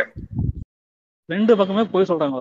அது இப்போ நான் தான் சொன்னல ஒரு பொண்ணை பார்த்தேன்னா, அது வந்து பொய் மேல பொய்யா சொல்லிருக்காங்க, அதனால அது டிராப் ஆயிருச்சு எனக்கு. அதுல இது இந்த பக்கம் பார்த்தாலும் இதுவும் கடுப்பா இருக்கு. அதான் பாருங்க, அங்கிட்டு போனா சோழு மலை இங்கிட்டு போனா சோனு மலைங்கிற மாதிரி எந்த பக்கம் போனாலும் ஒரே அணை கட்டுறாங்க. சிக்கலா செதறலான்னு முடிவு பண்ணிக்கிற நிலவுல இருக்க. என்னன்னு போய் சொன்னாங்க அதெல்லாம் என்ன சொல்லுவாங்க, அதெல்லாம் சொல்றதுதான். நடுவுல இது அறிவு நடுவுல இது இருந்துட்டு போதே கட் ஆயிட்டு போச்சா? அறிவே அவன் உங்களை கொடுத்து பேசிட்டு இருக்கா? கொடுத்து பேசுறே லோகேஷ்ல எப்படி பேசுவாருனே? சாரி, ஆல்ரெடி கனெக்ட்ல போயிருக்கு, பயப்படாதீங்க. ஹலோ, இல்ல இல்ல இவரு ஸ்ரீனி வெளியே போயிட்டு வந்தாரு ரெண்டு டைம். எவ்வளவு நேரம் ரெக்கார்ட் ஆயிருக்குன்னு பாருடே. அதெல்லாம் ரெக்கார்ட் ஆயிட்டு நீ பேசுற அப்பா. அறிவு கேக்குதா? கேக்குதா? கேக்குது கேக்குது. அறிவு இல்ல, ஒரு சின்ன டவுட். அவங்க அம்மா அடிக்க லெவலுக்கு போயிட்டாங்கன்னு சொன்னாரு. சப்போஸ் ஒரு பொண்ணு தான் அவர் நிலைமை நினைச்சு பாரு, அடுத்த நாளே மாப்பிள்ள பாத்துருப்பாங்க. அதுக்குதான் எங்க அக்கா 6 மணி வெளியே போகுது. 6 மணி மேல வெளில அனுப்பிச்சாலும் நீ போய் பேசுவேன்.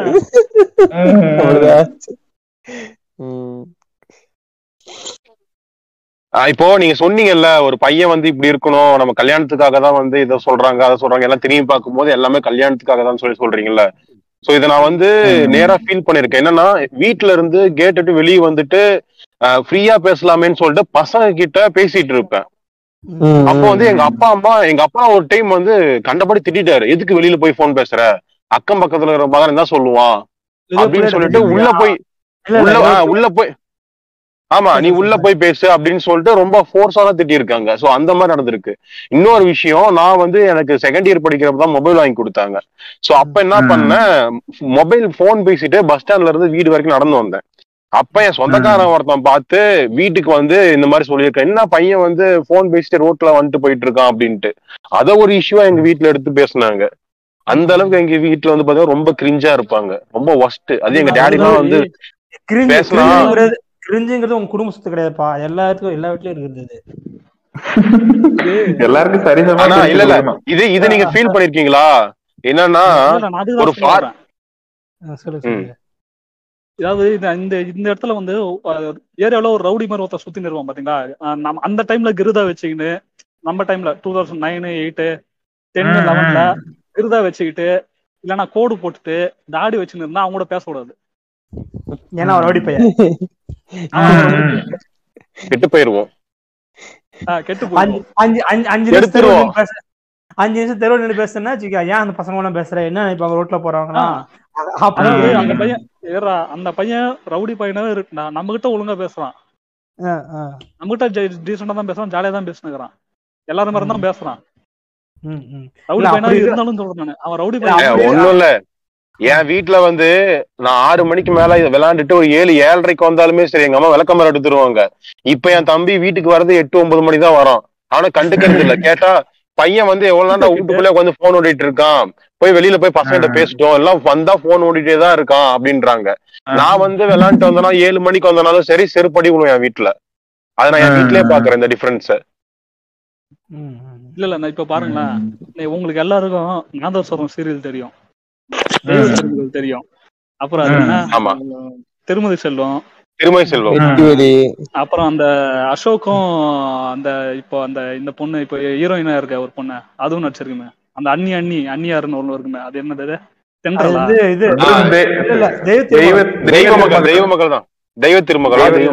தென்றல், துளசி தென்றல். இதெல்லாம் நம்மளுக்கு எப்படி தெரிஞ்சிருக்கும் பாருங்க. நம்மளாம் 7 மணிக்கு மேல வீட்டுலதான் இருந்திருக்கோம்.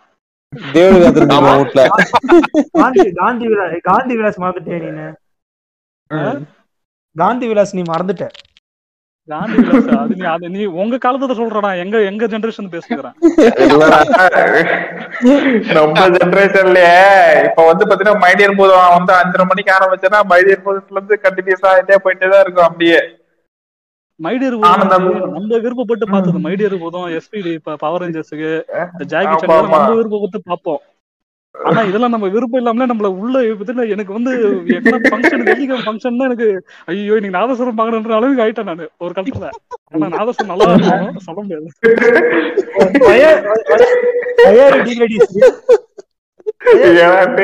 டிகிரேடிங் சீரியஸ்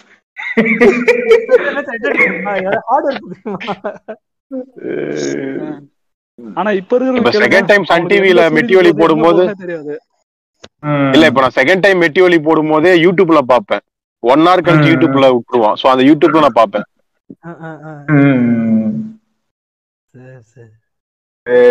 இதான் பாரு, இப்ப லவ் மேரேஜ்லயும் அரேஞ்ச் மேரேஜ்லயும் இவ்வளவு பிரச்சனைகள் இருக்கு. அப்புறம் நம்ம என்ன ஒரு பயன் டிசிஷனுக்கு வரணுமா கூடாதா?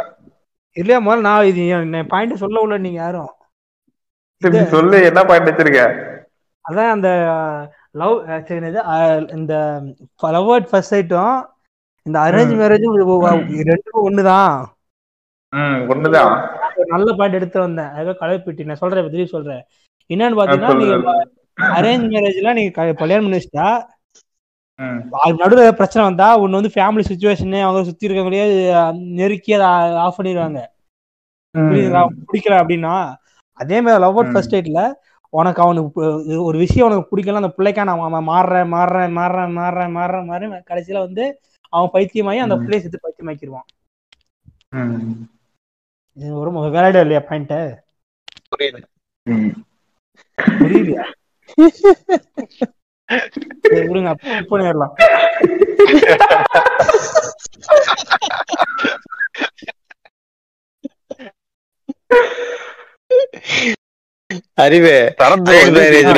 பாத்துட்டு ஓகே சொல்லிட்டேன் அப்படின்னா அதுக்கப்புறம் உன்னால பிரிய முடியாது. ஒன்னால மல்டிபிள் ஃபோர்ஸஸ் வந்து ஒன்னு பிரிய விடாம பாத்துட்டு இருப்பாங்க பிரச்சனை இருந்தாலும்.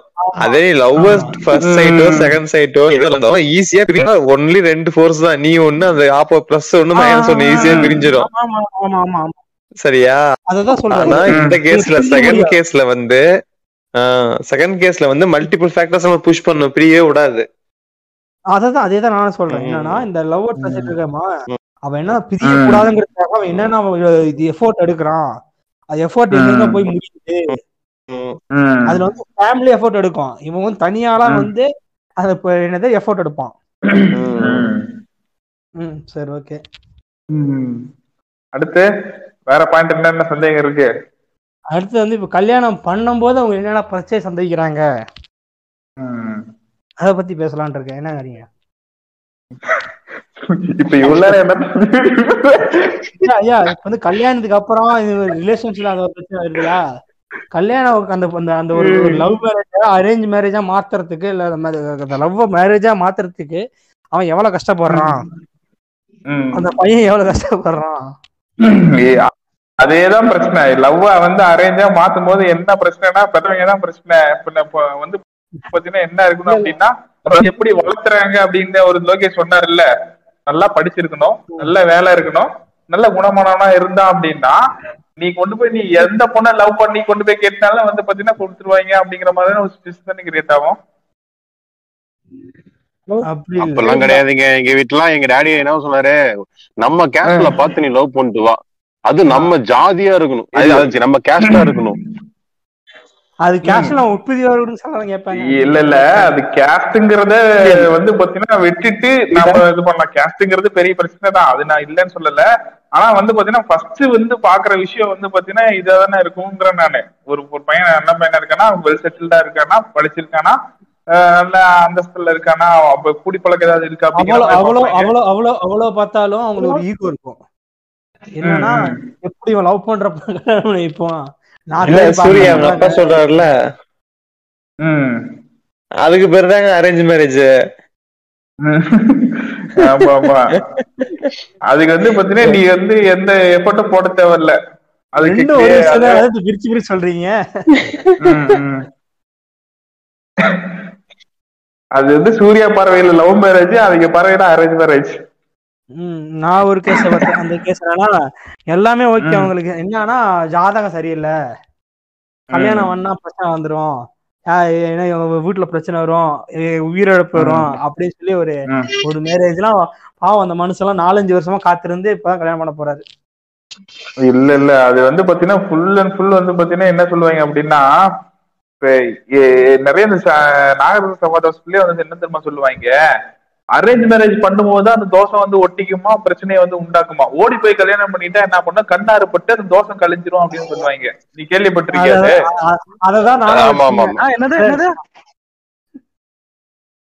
ஓடி போய் கல்யாணம் பண்ணிட்டேன்னு வச்சுக்கோங்களேன். நிறைய பேர் ஊசனங்கள்லாம் பேசுவாங்க இல்லையா, நீங்க ஓடி போய் கல்யாணம் பண்ணிட்டேன் அப்படின்னு கேட்கிற மாதிரி பேசுவாங்க இல்லையா. அதுல வந்து பாத்தீங்கன்னா கண்ணாறு பட்டு அந்த தோசை வந்து கழிஞ்சிருக்குமா. அதனால வந்து பாத்தீங்கன்னா யாருக்கும் எந்த பாதிப்பும் ஏற்படாது அப்படிங்கறது வந்து பாத்தீங்கன்னா ஒரு ஐதீகம். அதான் நானும் சொன்னேன் அவர்கிட்ட, குடிங்க ரிஜிஸ்டர் மேரேஜ் பண்ணிக்கலாம் அப்படின்னு. அஜிஜோ வேணாங்க, இத்தனை நாள் பொறுத்துட்டேன்னு கொஞ்ச நாள் பொறுத்துக்கிறேன். இதெல்லாம் வந்து பாத்தீங்கன்னா அவங்க வந்து பாத்தீங்கன்னா நம்பிக்கைய ஜாதகம் ஜாதகன்ட்டே வந்து பாத்தீங்கன்னா என்ன பல பேர் வாழ்க்கையை சாவடிச்சிட்டு இருக்கிறாங்க. இதுல இந்த ஒரு உருட்டும் உருட்டிட்டு தான் இருக்காங்க நடுவுல.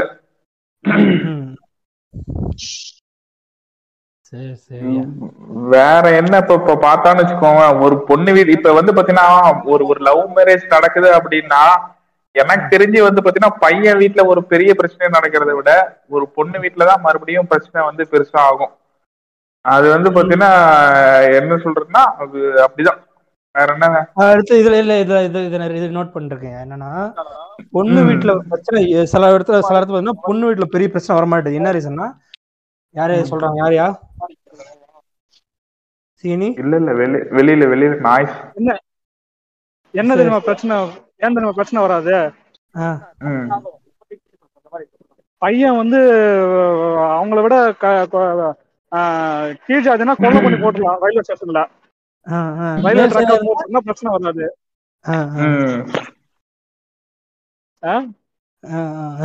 சொல்லு ஏன்னா இவங்களோட மேல் ஜாதினா என் பொண்ணை கொலை பண்ணிடலாம், அதுல பிரச்சனை வராது, மற்றபடி பிரச்சனை வராது.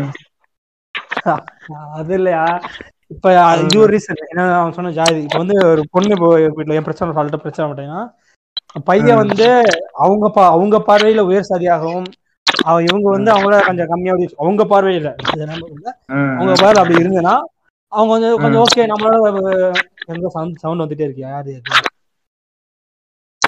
சூர்யா நினைக்கிறேன், சரத் நீதான் சூர்யா எந்தல இருந்து சவுண்ட் வருதா?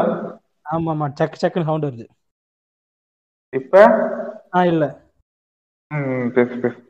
அதான் இப்ப வந்து அப்படி இருக்கும்போது அவங்களுக்கு வந்து ஓகே சில டைம் ஓகே சொல்லிடுறாங்க. அடுத்து வந்து பையன் ஒரு நல்ல கண்டிஷன் நல்ல பொசிஷன் இருந்தா ஓகே நான் அப்படியேதான் பொண்ணு போய் நிம்மதியா இருந்தா போதும், அது பையனுக்கு பொண்ணு பிடிச்சிருக்கு நல்லா பாத்துக்குவான் அந்த மைண்ட் செட்லாம் வந்துடுறாங்க இப்ப வந்து. ஆனா என்ன எங்க பிரச்சனைனா மாப்பிள்ளை சைடு என்ன பிரச்சனை வருதுன்னா, ஒரு அரேஞ்ச் மேரேஜ்ல ஒரு இது அதிகாரம் பண்ண முடியும், மாப்பிள்ளோட அதிகாரம் பண்ண முடியும். இப்ப வந்து நம்ம லவ் பண்ணிட்டு வர இடத்துல அந்த இது பண்ண முடியாதுல, நம்மளுக்கு வேணுங்கிறத டிமாண்ட் பண்ண முடியாது, நம்ம ஆர்டர் பண்ண முடியாது. அந்த இடத்துல வந்து அவங்களுடைய பவர் குறையுது. நம்மளுடைய அவங்க அத்தனை நாள் நான் பையனை பெற்றுட்டேன், நான் ஈகோ அந்த பையன் வளர்த்ததுக்கு அந்த ஈகோலாம் நான் காட்டணும் மற்றவங்கள்ட்ட. ஈகோனா ஒரு அந்த டாமினேஷன் மற்றவங்கள காட்டணும் வச்சு அந்த அத்தனை டாமினேஷன் காட்ட முடியாம போயிருதா அந்த டைம்ல கொஞ்சம் கரெக்ட். இந்த ஒரு பாயிண்ட் வேலையிலான பாயிண்ட் தான், ஏன்னா இது நிறைய நடக்குது. ஃபைனல் பாயிண்ட் போயிருமா இல்ல வேற பாயிண்ட்ஸ் இருக்கா? வேற ஏதாவது டவுட் இருக்கா? சூரியன் கேளு, என்ன ஏதாவது தெளிவா அடைஞ்சிட்டாரா? இல்ல இல்ல எப்படியா இருந்தாலும் கல்யாணம் பண்ணிதான் ஆகணும், சமூகம் வந்து விடாது சும்மா விடாது. எனக்கு ஒரு பார்ட்னர் கண்டிப்பா தேவைப்படும். இன்னொன்னு எனக்கு பிடிச்ச பொண்ணு இல்ல, நானும் வந்து பிடிச்ச பொண்ண கல்யாணம் பண்ணணும். இன்னொன்னு எங்க அப்பா வச்ச மொய்யெல்லாம் வசூலும் பண்ணணும். அதனால நான் வந்து லவ் கம்ஸ் அரேஞ்ச் மேரேஜ் பண்ணிக்கலாம்னு முடிவு பண்ணிட்டேன். இல்ல எல்லாருக்கும் அதே அந்த ஆர்வம் எல்லாருக்குமே தான் இருக்கும். இல்ல என் சொந்தக்காரர் ஒருத்தரு ரெண்டு பையனுமே ஓடி போய் கல்யாணம் பண்ணிட்டு எதுக்கு வசூல் பண்ண முடியாது உட்காந்துருக்காரு.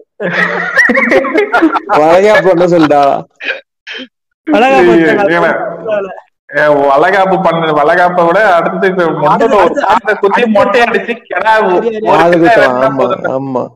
இல்ல இல்ல ஒண்ணு இருக்கா அப்படின்னு வளகாப்பு எல்லாம் வச்சாங்க. வளகாப்பு வைக்கிறதுக்கு முன்னாடி குழந்தை வந்துருச்சு, பிறந்துச்சு. இல்ல இப்ப எங்க சின்ன மாமா ஒருத்தர் இருக்காரு, கல்யாணம் ஆயிட்டு 20 வருஷம் ஆயிடுச்சு. பொண்ணு வந்து வயசுக்கு வந்துட்டாங்க. பவுன் மட்டும் எப்ப நடந்துச்சுங்க வந்து ஜனவரி 2ஆம் தேதி 3ஆம் தேதி நடந்துச்சு ஃபங்க்ஷன். பவுன் மட்டும் 16 பவுன் வந்துருக்குது இன்னைக்கு ரேட்டுக்கு.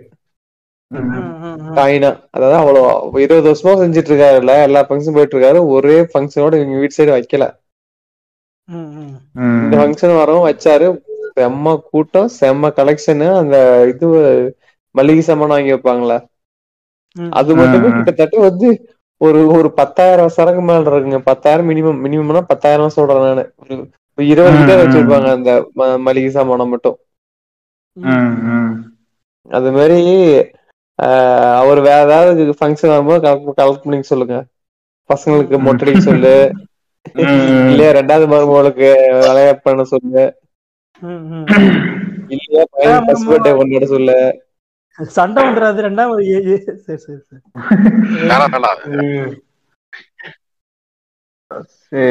சரி வேற வேற சொல்லுங்க. சூர்யா இன்டர்ப்ட் பண்ண, சாரி கண்டினியூ பண்ணுங்க. இல்ல அதுதான் அவ்வளவுதான், சிம்பிளா 2 பாயிண்ட் முடிச்சுக்கலாம். இன்னொன்னு என் வீட்டுல வந்து ஃபார்மாலிட்டிக்கு எல்லாம் ஜாதகம் வாங்கி பாக்குறாங்க, அதுதான் எனக்கு செம்ம கடுப்பாகுது. இல்ல இல்ல இல்ல ஃபார்மாலிட்டி மீன்ஸ் என்னன்னா சொந்த மதம் விட்டு போயிடக்கூடாது, மனஸ்தாபம் வந்துடக்கூடாதுன்ட்டு. அரேஞ்ச் மேரேஜ் இன்ட்ரெஸ்ட் இல்ல போல. இல்ல அரேஞ்ச் மேரேஜ்னாவே எல்லாருக்கும் ஒரு பயம் இருக்கும்ல, அதுதான் இப்ப எல்லாருக்குமே பயம் இருக்கும். ஆமா புடிச்ச மாதிரி இருக்குமா என்ன ஆகணும்ங்கிற மாதிரி இருக்குல்ல. சிம்பிளா ப்ரோ, லோகேஷ் ப்ரோ சிம்பிளா சொல்றேன், என்னை சுத்தி என்னோட ரிலேட்டிவ்ஸும் சரி, என்னோட ஃப்ரெண்டு ஐ மீன் பொண்ணுங்க, என்னோட ஃப்ரெண்ட்ஸுமே சரி, எனக்கு என்னோட மேம் ஒருத்தவங்க, ஸோ அவங்களுமே சரி, அவங்க எல்லாருமே அரேஞ்ச் மேரேஜ் பண்ணி, அதுவும் என் ஃப்ரெண்டு எல்லாம் பார்த்தா சொந்தக்கார பையனா மேரேஜ் பண்ணாங்க. அவங்க சொன்ன கதெல்லாம் வேற லெவல்ல இருந்துச்சு. ஒரு டைம் வீட்டுக்கு வந்துட்டு அந்த பையன் வந்தானாமா, இவங்க தண்ணி கொடுத்தாங்களாமா, அப்ப பேச ஆரம்பிச்சாங்களாம், புடிச்சு போச்சான். சோ லவ் பண்ணாங்க, சொந்தக்கார பையன் அத்தை பையனா இருந்தாலுமே பரவாயில்லன்னு சொல்லிட்டு அப்படின்னு லவ் பண்ணாங்களா, லவ் பண்ணி அப்புறம் அரேஞ்ச் மேரேஜ் பண்ணாங்களாம். ஆனா லவ் பண்ணி மேரேஜ் பண்ணாலுமே 2 வருஷத்துல அவங்க பிரிஞ்சுட்டாங்க. என்ன ரீசன்னா, அந்த பொண்ணு சொல்ற ரீசன் வந்து அவங்க அம்மா, அதாவது எங்க அத்தை பேச்ச கேட்டு ரொம்ப பண்றான், என்ன கண்டுக்க மாட்டான், எங்க அத்தை ரொம்ப கொடுமை பண்றாங்க, இவன் மேல போனா கீழே வரதே இல்ல, வீடு வாச கூட்டுறது இல்ல, சமைக்கிறது இல்ல, அப்படி இப்படின்னு ரொம்ப பேசுறாங்க, இவன் வந்து எங்க அத்தை பேச்சு கேட்டு எனக்கு கெட்ட வார்த்தை திட்டுறான், அடிக்கிறான் அப்படின்னு சொல்லிட்டு அவங்க அவங்க அம்மா வீட்டுல இருந்து உட்கார்ந்து இருக்காங்க. இப்ப பாத்தீங்கன்னா அவங்க டிவோர்ஸும் பண்ணிக்கல, பட் ஆனா அந்த பொண்ணோட லைஃப் இப்ப 25 ஏஜ் ஆகுது. ஆனா 21 மேரேஜ் பண்ணாங்க, காலேஜ் படிக்கும் போதே மேரேஜ் பண்ணிட்டாங்க. இப்ப வந்து தண்ணி குடுக்க சொல்ல பாத்தாங்கல்ல, அப்பெல்லாம் தெரிஞ்சிருக்கணும்ல. இதுல சொல்றேன்,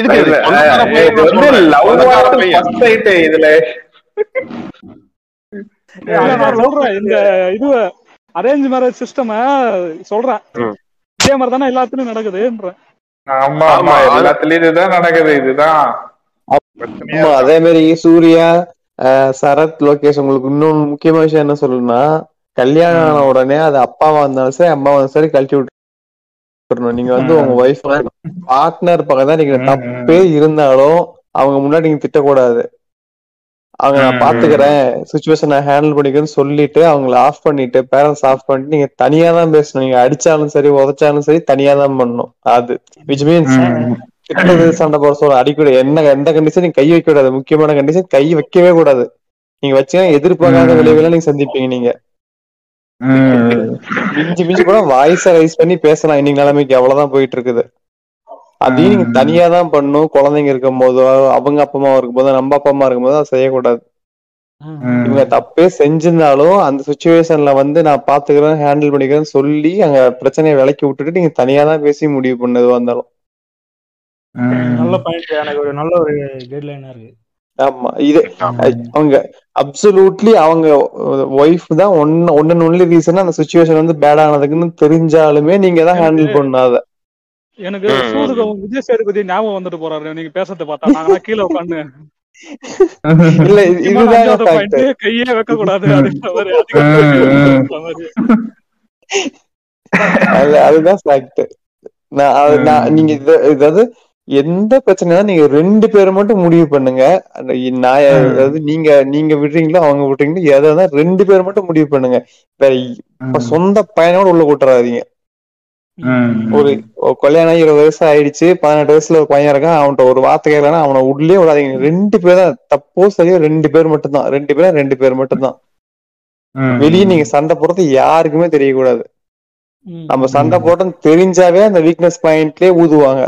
சொந்த அப்பா அம்மாவும் ஊதுவாங்க, சொந்தக்காரன் ஊதுவான், பக்கத்து வீட்டுக்காரன் ஊதுவான், ரோட்ல போற கிளவி ஆன்டிஸ் எல்லாம் ஊதுவாங்க. அந்த அந்த கேப்பே நம்ம கொடுக்க கூடாது. அவங்க வந்து அந்த ஆணி உள்ள வைக்கிறதுக்கான கேப்பே கொடுக்க கூடாது. நம்ம என்ன உள்ள நடந்தாலும் வெளியே வந்து பாலிஷாவே இருக்கணும். ஊதிடுவாங்க. இல்ல எனக்கு இது ரொம்ப நாளா ஒரு டவுட் எனக்கு. ரொம்ப தப்பா இருந்தா சொல்லுங்க. என்னன்னா ஒரு குறிப்பிட்ட ஒரு 45 வயசு வரையும் தான் ஒரு ஹஸ்பண்ட் ஒய்ஃப் வந்து இப்ப இருக்கவங்க பாக்குறோம், ஓரளவுக்கு ஒரு நெருக்கமா நல்லா பேசிக்கிறாங்க. அதுக்கப்புறம் பாத்தீங்கன்னா மோஸ்டா அந்த 50 ஏஜுக்கு மேல இருக்கவங்களாம் பார்த்தோன்னா அவன் அவர் யாரோ இவர் யாரோ மாதிரி தான் பழகிக்கிறாங்க. எனக்கு என்ன தெரியல அவங்க எப்படி அவங்க ஒன்னா வாழ்ந்தாங்க, ரொம்ப நாள் டவுட் இருக்கு. அது வரலாம். அப்போ ஒரு பாட்காஸ்ட் டவுட் கேட்டுக்கேன் நானா கிளியர் பண்ற மாதிரி ஒரு பாட்காஸ்ட் போடலாம். ஆமா அறிவே நோட் பண்ணவே அறிவே இப்பயே டாபிக் நான் உங்களுக்கு மெசேஜ் பண்ணி விட்டுறேன். சார்ஜ் மிஸ்டத்துல போட்டு வச்சுக்கோங்க. இல்ல அறிவு நீ சொல்ற எனக்கு புரியுது, ஆனா எனக்கு விலக சொல்ல தெரியல. அது அந்த அந்த ஸ்டேஜ்ல இல்ல எனக்கும் தெரியல. ஏன்னா இல்ல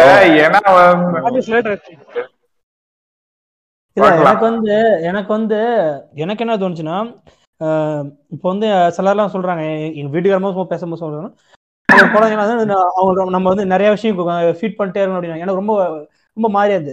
ஒரு குறிப்பிட்ட வயசு வரையும் தான் ஃபீட் பண்ணுவேன். அதுக்கப்புறம் அவன் வாழ்க்கையை பார்த்துட்டு போடா உன் வாழ்க்கையை நான் பார்த்து என்னையில நான் வாழ்றதுன்னு சொல்லிட்டு நான் என் பொட்டாடி கூட தான் வாழணும்னு ஆசைப்படுவேன் அப்படின்னு.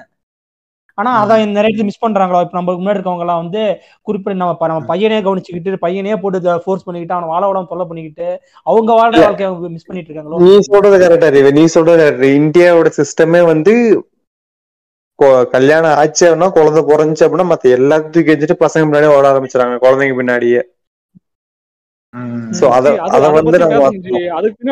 அதுக்கு பின்னாடி இந்த மதர்ஸ் எல்லாம் பண்ற பாலிடிக்ஸ் இருக்குச்சு, அதை பத்தி ஒரு நாள் பேசணும். மதர்ஸ் இந்த ஃபாதர்ஸ் எல்லாம் நம்ம வாழ்க்கையில ரொம்ப டிஸ்டர்ப் பண்றாங்க. அவங்க வாழ்க்கையை அவங்க வாழ்க்கையை லவ் பண்ணி அவங்க ரெண்டு பேரும் ஒன்னா அவங்க பண்ணா நம்மள கண்டுக்க மாட்டாங்க. அதை பண்ண மாட்டேங்கிறாங்க. இப்ப நீ சொல்றல அறிவு, இப்ப நீயும் சம்பளம் வாங்கிட்டு ஒரு லாக் செட்டில் ஆனப்பதான் கல்யாணம் பண்ணி வைக்கிறாங்க. அப்ப கல்யாணம் பண்ணி வச்சுட்டா என்ன அர்த்தம்? விட்டுட்டு அவங்க பொழப்பு பார்க்கணும் அர்த்தம். அது ஓட மாட்டாங்க. என்னடா பண்ண ஏதாச்சு என்ன அப்படியே நம்ம பின்னாடியேதான் வந்துகிட்டு இருப்பேன். இன்னும் எங்க வீட்டுல அவ்வளவு பிரச்சனை வரல. என்னது என்ன ரொம்ப போட்டு கல்யாணத்துக்கு அப்புறம் நம்ம ஃபுல்லா ஓரளவு ஃப்ரீயா விட்டாங்க. ஆனா மற்றவங்க ரொம்ப ஒன்னும் வந்து பயண பின்தொடர்ந்து இல்ல தேவே நீ புரிஞ்சுக்கணும். ஏன் பின்னாடி வரதில்ல நீ அவங்க ரெஸ்பாண்ட் பண்றது கிடையாது. நீ அவன் வந்து ஃபர்ஸ்ட் 4 பாயிண்ட் சொல்லி 4 பாயிண்ட் நீ போயிட்டு உடனே ஆன்சர் பண்ண அப்படின்னா உடனே 5வது பாயிண்ட் வருவாங்க. நீ 4 பாயிண்ட்டுமே வேலை என்னமோ அதை பாரு அப்படிங்குமே டீல் பண்ண அப்படின்னா அவங்க தண்ணி தெளிச்சு விட்டுருவாங்க. அது எனக்கு ரொம்ப நாள் டவுட். அடுத்து பார்த்தீங்கன்னா சொன்னல ஆல்ரெடி என் கல்யாணத்துக்கு முன்னாடி எங்க அம்மாவுக்கு நான் ஃபோன் பண்ணது அவ 4 வாரத்துக்கு ஒரு தடவை இல்லை ஒரு 2 வாரத்துக்கு தான் ஃபோன் பண்ணுவேன். கல்யாணம் ஆன அப்புறம் நான் இங்க வந்தேன் வீட்டுக்காரம்மாவுக்கு அடிக்கடி ஃபோன் பண்றேன்னு கேட்கல. அதெல்லாம் எப்படி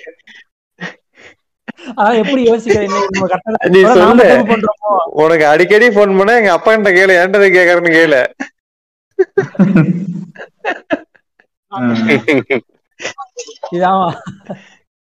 எனக்கு நாம ஒரு ஆள் தப்பு பண்றோமோ நம்ம அம்மா ஒரு ஆள் இந்த படத்துல சொல்ற மாதிரி வந்து நீங்க வந்து செலவு நீங்க சம்பாதிக்கிற காசு எல்லாம் உங்க உங்க லவ்வருக்கு செலவு பண்றீங்க. ஆனா உங்க பெத்த அப்பா அம்மாவை நீங்க மறந்துடுறீங்க. அதனால நாமளும் ஆயிட்டமோ அப்படிங்கிற மாதிரி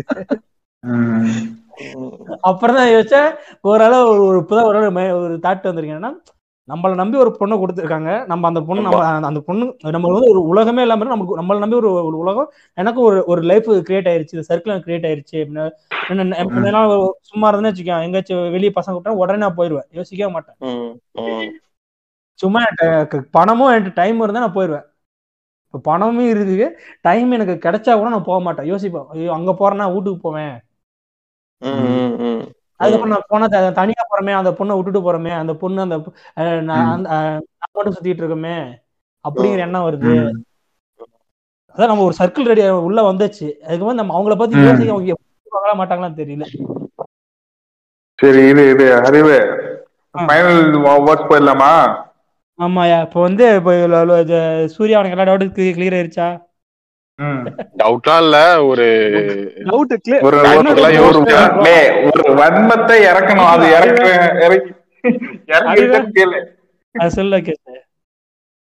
என்ன டவுட் தெரியுமா கிளியரா இருக்கும்? இதுக்கப்புறம் டவுட் நீ உனக்கிட்ட வந்துட கூடாதுன்னு கிளியரா இருக்கும் பாரு. டவுட் அதை வச்சு கண்டன பண்றீங்க நீங்க ஒரு மனுஷன் வாழ்க்கை. ஆனா என்னுடைய பாயிண்ட் ஆஃப் வியூ வந்து நீங்க லவ்வோ அரேஞ்சோ ஏதோ ஒரு ரிலேஷன்ல இருக்கிறது பெட்டர். மேரேஜா இருக்கணும்னு அவசியம் இல்லை. அட்லீஸ்ட் ரிவியூல ஒரு ஒரு ரிலேஷன் இருக்கு பெட்டர். ஏன்னா வச்சுக்கோம், அப்பதான் தெரிஞ்சுக்க முடியும் அவங்க எப்படி என்னன்னா ஒரு வித்தியாசமான ஒரு வாழ்க்கை. அது ஃபர்ஸ்ட் வந்து எக்ஸைட்மெண்ட் ஹை லெவல்ல போகும், சட்டுன்னு ஃபால் ஆகும், சட்டுன்னு ஹை ஆகும். அது ஒரு கிராஃபே ஒரு வித்தியாசமான கிராஃப். நம்ம கிராஃப் பார்த்தீங்கன்னா வாழ்ந்த 27 வருஷம் வாழ்ந்தாலும் ஒரு சின்ன கோடு போட்ட மாதிரி ஒரே லெவலில் மெயின்டைன் ஆகிட்டு இருக்கும். ரிலேஷனுக்கு அப்புறம் தான் அந்த கிராஃப் மேலே கீழே போயிட்டு போயிட்டு வரும். அது கொஞ்சம் கீழே போகுதுன்னு யோசிக்க கூடாது. ஒரு நம்ம வாழ்க்கையில ஒரு வேரியேஷன் இருக்குது, நம்ம வாழ்ந்துட்டு இருக்கிறோம் அப்படின்னு தெரியும். எந்த பட்டம் வந்து பார்த்தா அப்படின்னா கரெக்டா தான் சொன்னா, என்னோட ஃபைனல் வெர்டிக்ட் என்னன்னு சொன்னான்னு பார்த்தா அப்படின்னா, லவ் மேரேஜா இருக்கட்டும் அரேஞ்ச் மேரேஜா இருக்கட்டும் வந்து பார்த்தா அப்படின்னா பேசுற கேரக்டர் தான். ஒரு இப்போ வந்து பாத்தீங்கன்னா நான் ஒருத்தன் நான் எப்படி வாழணும், எப்படி அண்டர்ஸ்டாண்ட் பண்ணிக்கணும், எப்படி அட்ஜஸ்ட் பண்ணிட்டு போகணும்னு நான் முடிவு பண்ணிட்டேன் அப்படின்னா, என்னை கட்டிக்கிறீங்க வந்து எப்படி இருந்தாலும் சரி, நான் வந்து பாத்தீங்கன்னா என்ன பண்ண, குடும்பத்துல யாரும் கஷ்டப்படக்கூடாது, இது பண்ணக்கூடாது அப்படின்னு சொல்லிட்டு நான் வந்து அப்படி கலந்து போயிட்டு இருந்தேன் அப்படின்னா நான் என்னுடைய வாழ்க்கையை அப்படியே கலந்துட்டு போயிடலாம் இல்லையா. ஸோ அது மாதிரிதான் வந்து பாத்தீங்கன்னா லவ்வா இருந்தாலும் சரி, அரேஞ்ச் மேரேஜா இருந்தாலும் சரி, எவ்ரி இண்டிவிஜுவல் பர்சன் அவன் வந்து அந்த வாழ்க்கையை எப்படி வாழணும்னு நினைக்கிறான் அப்படிங்கிறத பொறுத்து வந்து பாத்தீங்கன்னா அடுத்த இது போகும். லவ் மேரேஜ்லயே வந்து பார்த்தா அப்படின்னா ஒரு கட்டத்துல வந்து பாத்தீங்கன்னா ஒரு பொண்ணை கல்யாணம் பண்ணிட்டு போயிட்டு, அப்ப லவ்னா அப்படி உசுரை கொடுத்து லவ் பண்ண அந்த பொண்ணு லவ் கல்யாணம் பண்ணிட்டு போயிட்டு நாளைக்கு வந்து பாத்தீங்கன்னா அந்த பொண்ணுக்கு எந்த சப்போர்ட்டும் கிடையாது, ஃபேமிலி பேக்ரவுண்ட் எதுவுமே கிடையாது. ஏன்னா ஒதுக்கிட்டாங்க அந்த பொண்ணை. இவன் வந்து பாத்தீங்கன்னா குடும்பத்தோட சேர்ந்து வந்து பாத்தீங்கன்னா என்ன பண்றான் அப்படின்னா, நான் வந்து பாத்தீங்கன்னா உன்னை கல்யாணம் பண்ணதுக்கு வேற ஏதாவது கல்யாணம் பண்ணிருந்தேன் அப்படின்னா in case of dowry base பண்ணி வந்து பாத்தீங்கன்னா அந்த பொண்ணை டார்ச்சர் பண்ற இது இருக்கு. உன் வீட்டுல வந்து பாத்தீங்கன்னா உன்னையே மதிக்கல, நான் வந்து கூட்டி இவ்வளவு சாப்பாடு இது பண்றேன், உன வாழ வைக்கிறேன், நீ வந்து பாத்தீங்கன்னா இங்க வேலைக்கறிய மாதிரி இருக்கணும் அப்படிங்கறதும் வந்து பாத்தீங்கன்னா இன்னைக்கு காலகட்டத்திலயுமே இருக்கு. சோ அதையும் நான் நிறைய இடத்துல பாத்திருக்கேன். நிறைய பேர் ரொமான்டைஸ் பண்ணுவாங்க இந்த யூடியூப்ல. இப்ப வந்து ஆம்பளை பசங்க வந்து பொண்ணுக்கு வந்து காய்ச்சி போட்டு தரணும், அடுத்து வந்து முன்ன மாரில படங்க அப்படியே சுத்தி அதே மாதிரி சொல்லுவோம். அதெல்லாம் போய் முத்த போய் இன்னும் காலம் அப்படியேதான் இருக்கு. இது வந்து பாத்தீங்கன்னா இந்த பாயிண்ட் வந்து ரியலிஸ்டிக்கா நான் பார்த்ததுனாலே சொல்றேன். இப்ப வந்து பாத்தீங்கன்னா ஒரு பொண்ணை வந்து பாத்தீங்கன்னா அன்னைக்கு இருந்த சூழ்நிலையில லவ் பண்ணி கல்யாணம் பண்ணிட்டு வந்துட்டாங்க. ஆனா இன்னைக்கு வந்து பாத்தீங்கன்னா அந்த பையன் அன்னைக்கு நல்லவனா இருந்தா அந்த பையன் வந்து பாத்தா அப்படின்னா இன்னைக்கு அப்படி கிடையாது, டோட்டலா சேஞ்ச். அந்த பொண்ணு எவ்வளவு லவ் பண்ணுதுன்னு சொன்னிச்சோ அதோட ஆப்போசிட்டா 100%க்கு மேல வந்து அந்த பையனை இருக்கிறாங்க. டைவோர்ஸ் வரலுமே இன்கேஸ் ஆஃப் பல டைம் வந்து பாத்தீங்கன்னா சூசைட் பண்ணிக்கலாங்கிற அளவுக்கு கூட அந்த பொண்ணு யோசிச்சிருக்காங்கன்னா அப்ப வந்து பாத்தீங்கன்னா எந்த அளவுக்கு வெறுத்திருக்காங்கன்னு பாத்துக்கோங்க. அப்ப வந்து பாத்தீங்கன்னா அந்த பையன் வந்து பாத்தீங்கன்னா என்ன சொல்றான் அப்படின்னா, ஆப்போசிட்ல அந்த பொண்ணுக்கு வந்து பாத்தீங்கன்னா யாரும் கேட்கறதுக்கு ஆள் இல்ல, நம்ம என்ன பண்றோமோ அதுதான் ராஜா, நம்ம வந்து பாத்தீங்கன்னா நம்மள கேட்கறதுக்கு ஆள் இல்ல அப்படிங்கிற மாதிரி ஒரு தாட் வந்து கிரியேட் ஆயிடுச்சு. அது வந்து பாத்தீங்கன்னா இவர் வந்து ஃபேமிலி மூலியமா ஏதோ ஒன்று கிரியேட் ஆயிடுச்சுன்னு தெரியல, பட் ஆனா அவருடைய கேரக்டர் வந்து பாத்தீங்கன்னா அந்த இடத்துல சேஞ்ச் ஆயிடுச்சு. கேரக்டர் சேஞ்ச் ஆனதுனால இந்த ஒரு மேரேஜ் லவ் மேரேஜா இருந்தாலும் இந்த பிரச்சனை வந்துருச்சு. கேரக்டர் தான். யாரோ சொல்லி கேள்விப்பட்டிருக்கேன் என்னன்னா, கல்யாணம் லவ் மேரேஜா இருந்தாலும் கல்யாணம் வரையும் வந்து வேற மாதிரி ஒரு ரிலேஷன்ஷிப். கல்யாணத்துக்கு அப்புறம் பையன் அட்வான்டேஜ் எடுத்துக்குவான். ஏன்னா என்னன்னா கல்யாணம் ஆயிடுச்சு மட்டும் என் கூட தான் இருக்கணும், நான் பழைய மாரி அவளை இம்ப்ரெஸ் பண்ண தேவையில்ல, பழைய மாரி அவளுக்காக நம்ம சேஞ்ச் பண்ணிக்க தேவையில்ல, நான் நானா இருப்பேன், சின்ன நானா இல்லை, நான் வந்து என்ன வேணா பண்ணுவேன், அதை தாங்கிட்டு தான் ஆகணும் அப்படிங்கிற மென்டாலிட்டி எப்பவுமே வந்துடுது பசங்களுக்கு. அது இது உண்மையிலே இது இதுதான் சொல்லணும்னு நினைச்சேன். ஏன்னா வந்து பாத்தீங்கன்னா இப்ப வந்து பாத்தீங்கன்னா லவ்வா இருந்தாலும் சரி, அரேஞ்ச் மேரேஜாலும் சரி, அவன் அந்த பையனோட கேரக்டரோ இல்ல அந்த பொண்ணோட கேரக்டரோ வந்து பாத்தீங்கன்னா கரெக்டா இருக்கு. அவங்க வந்து ஒரு விஷயத்த முடிவு பண்ணிட்டாங்க அப்படின்னா கடைசி வரலாம் எடுத்துட்டு போலாம் நல்லபடியா. இவ்வளவு பேச எனக்கே அப்பப்போ பயம் இருக்கும், நம்ம ரொம்ப தப்பா லீட் பண்ணிட்டு போயிருவோமோ. ஆனா சில நேரத்துல வந்து அதே அதே ஏன்னா அந்த பயமே தப்பா போயிடும். அடிக்கடி திங்க் பண்ணி ஓவர் திங்கிங்கா சில டைம் போயிடும். நிறையவே இருக்கு. அந்த அந்த அந்த இதுலதான் நான் மாட்டிட்டு இருக்கேன். அப்பப்ப ஒண்ணு கொஞ்சமா குறைச்சிக்கிட்டு இருக்கேன். சில விஷயத்த அசால்ட்டா என் வைஃப் ஹேண்டில் பண்ணிடுவாங்க, நான் அதை உட்காந்து ஓவர் திங்க் பண்ணிட்டு இருக்கேன்.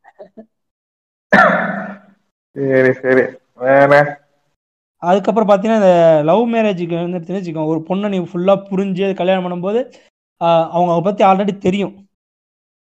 அதெல்லாம் பெருசாக அவங்களுக்கு பெருசாக ஆஃப்டர் மேரேஜ் அவங்க வந்து பெருசாக அவங்களுக்கு பெருசாக வந்து ஒரு என்ன சொல்றது ஒரு என்ன சொல்லுவாங்க ஒரு எக்ஸைட்மெண்ட் இருக்காது அப்படிங்கிற மாதிரி சொல்றேன். அது அவங்க ரெண்டு பேரும் ஒழுங்காக வாழ்ந்தா அது லைஃப் ஜாலியாக போகும், புதுசாக எந்த ஒரு சர்ப்ரைஸும் இல்லாமல் இருக்கும். ஆனால் வந்து ஒரு எனக்கு அது எனக்கு ஃபீல் ஆனது அந்த பொண்ணை பத்தி பெருசா தெரியாது. ஆனா அந்த பொண்ணு வந்தவன அந்த சர்ப்ரைஸ் நிறைய விஷயம் எனக்கு வந்துச்சு, ஷாக்கான விஷயம் நிறைய, இவ்வளவு விஷயம் இருக்கா அப்படின்னு. இது என்ன படம் தெரியுமா சொல்லலாம், சில்லுன்னு ஒரு காதல், செகண்ட் சூர்யா ஜோதிகா அந்த பாட்டு சொல்லலாம். அதுக்கப்புறமேட்டு வந்து பாத்தீங்கன்னா விஜய் ஒரு படம் டைரக்ட் பண்ணாங்க, மாப்பிள்ளை வந்து பார்த்தா விஜய்னா சூர்யா ஜோதிகா மாதிரி அம்சமா இருக்காங்க அப்படின்னு. நீ அதுதான் அப்படிதான் சொல்ற, ரெண்டு பேரும் சண்டை போட்டுக்கிட்டு இருப்பாங்க, திடீர்னு பார்த்தா நல்ல ஒய்ஃப் ஹஸ்பண்ட் ஒய்ஃபா வாழ்றாங்க அப்படின்னு நிறைய எக்ஸ்பெக்ட் நடந்திருக்கு. அந்த மாதிரிதான் எக்ஸ்பெக்ட், இது சர்ப்ரைஸ் சொல்றேன், சர்ப்ரைஸ் தான் அதுதான் சொல்றேன், அதெல்லாம் வருங்கிற மாதிரிதான். விக்ரமும் அனுஷ்காவும் ஒரு படம் நடிச்சிருப்பாங்க இல்ல, அது என்ன படம், அதுக்கு பேர் சர்ப்ரைஸ் இல்ல, அதுதான் ஒன் டைம்ல லைஃப் டைம்ல ஃபர்ஸ்ட் டைம் நடக்குது அந்த விஷயங்கள்லாம். அது மட்டும் இல்லையா, நிறைய விஷயம் இருக்கியா, அது மட்டுமே அது மட்டுமே எதிர்பார்த்து கல்யாணம் பண்ணிடாத. நானும் அதை மட்டும் சொல்ல, இப்போ ஒரு பொண்ணு மூலியமா உனக்கு நடக்கிற எந்த விஷயமா இருந்தாலும், அந்த ஃபீலிங்கா இருக்கட்டும் எதுவும் இருந்தாலும், ஒரு பொண்ணுகிட்ட பேசுறதா இருக்கட்டும், ஒரு பொண்ணு வந்து நம்மள கேரிங்கா பாக்குறது இருக்கட்டும், அதான் சொல்லுவாங்க நாம ஒருத்தவங்க நேசிக்கிறதோட அந்த பொண்ணு நம்மள நேசிக்கும்போது அதோடைய சந்தோஷம் மிகப்பெரிய சந்தோஷம் அடிப்பாங்கல்ல, அதனால கொஞ்சம் அப்படி இருக்கலாம் மேபி.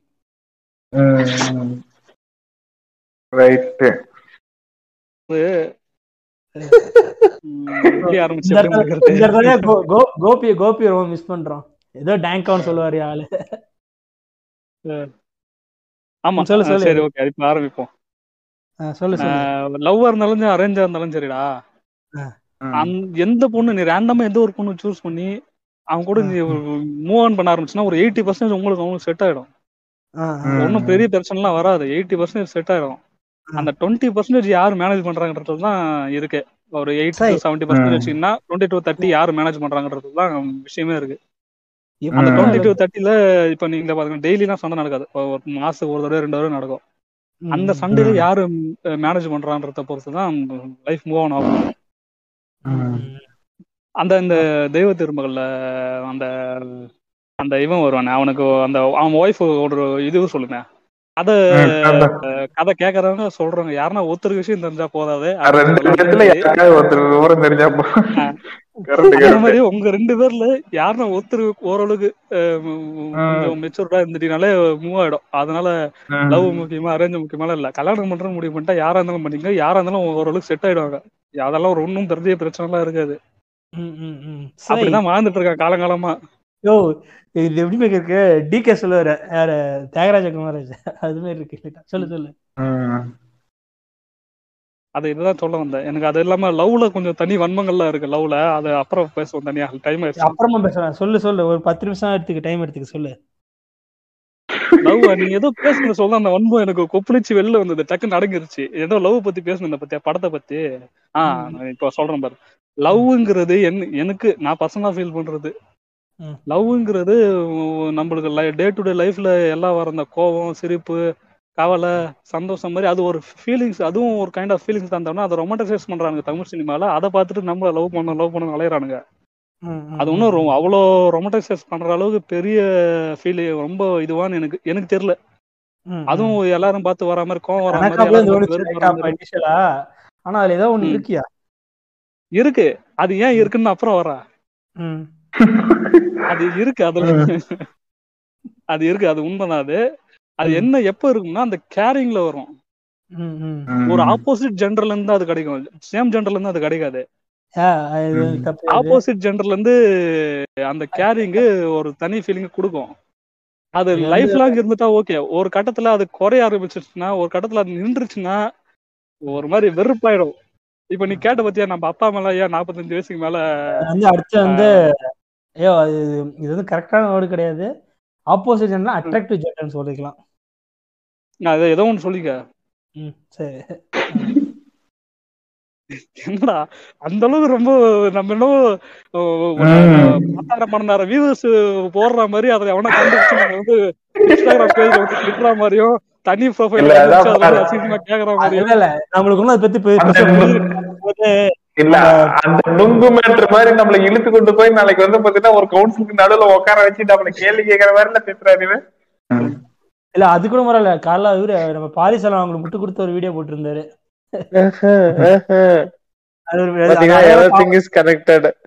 அதை விட செம்ம காமெடியா இருந்தது. அந்த பொண்ணு சொன்னதை விட அவன் சொன்னதான் பெரிய காமெடியா இருந்தது. ஒரு குழந்தை பயப்படுதுன்னா அந்த குழந்தைக்கு போய் சொல்லி ஊட்டாங்கள, அதே மாதிரி அந்த பொண்ணு சொல்லி போய் சொல்லி நொங்கு வியாபாரம் பண்ணிச்சு. நொங்கு சாப்பிட்டு நீங்க குளிர்ச்சி அப்படின்னு சொன்னிச்சு. அதை விட்டு நீங்க கோக்கு பெக்சி பண்ணி போறீங்களா, தமிழர்களா தான் பண்ண போறீங்களா? யார் பண்ற பாரிசாலன் சொன்னாலே எனக்கு ஒரு ஜோக் ஒண்ணுதான் ஞாபகம் வரும். இவரு நம்ம ஆசராமாவும் அந்த இவரு அது யாராவது ஃபேக்கடி அரவிந்த் ஃபேக்கடி அரவிந்தர் அவர் வந்து ஃபேக்கடி அரவிந்த் வந்து ஆசிரம போன்ல பேசுற மாதிரி ஒரு வீடியோ அவர்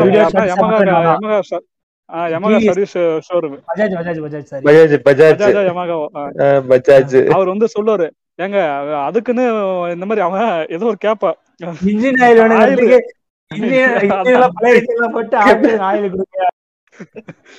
அந்த மாதிரி கேப்பாளா, அதுக்குன்னு ஒரு பையனை அடிச்சு மென்டல் ஆக்குவீங்களா அப்படின்னு ஆசிரமலா சார் ஒரு நிமிஷம் இருங்க அடிச்சன்னு சொல்லுங்க, மென்டல் ஆக்கணும்னு சொல்லாது, வர சொன்னா மென்டலா தான்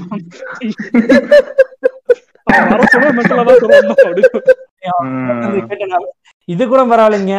அவன் அந்த இது அந்த தண்ணி தொட்டி மேட்டர்ல ஏங்க ஒரு சாதி வீரியம் தான் போய் வாங்க போறான், ஒரு பைத்தியக்காரன் போய் இருந்துட்டாங்க அப்படி வச்சுங்க அப்படின்னா, ஏடா பைத்தியக்காரனா நீங்க பாத்தீங்கன்னா இல்லையா? அதை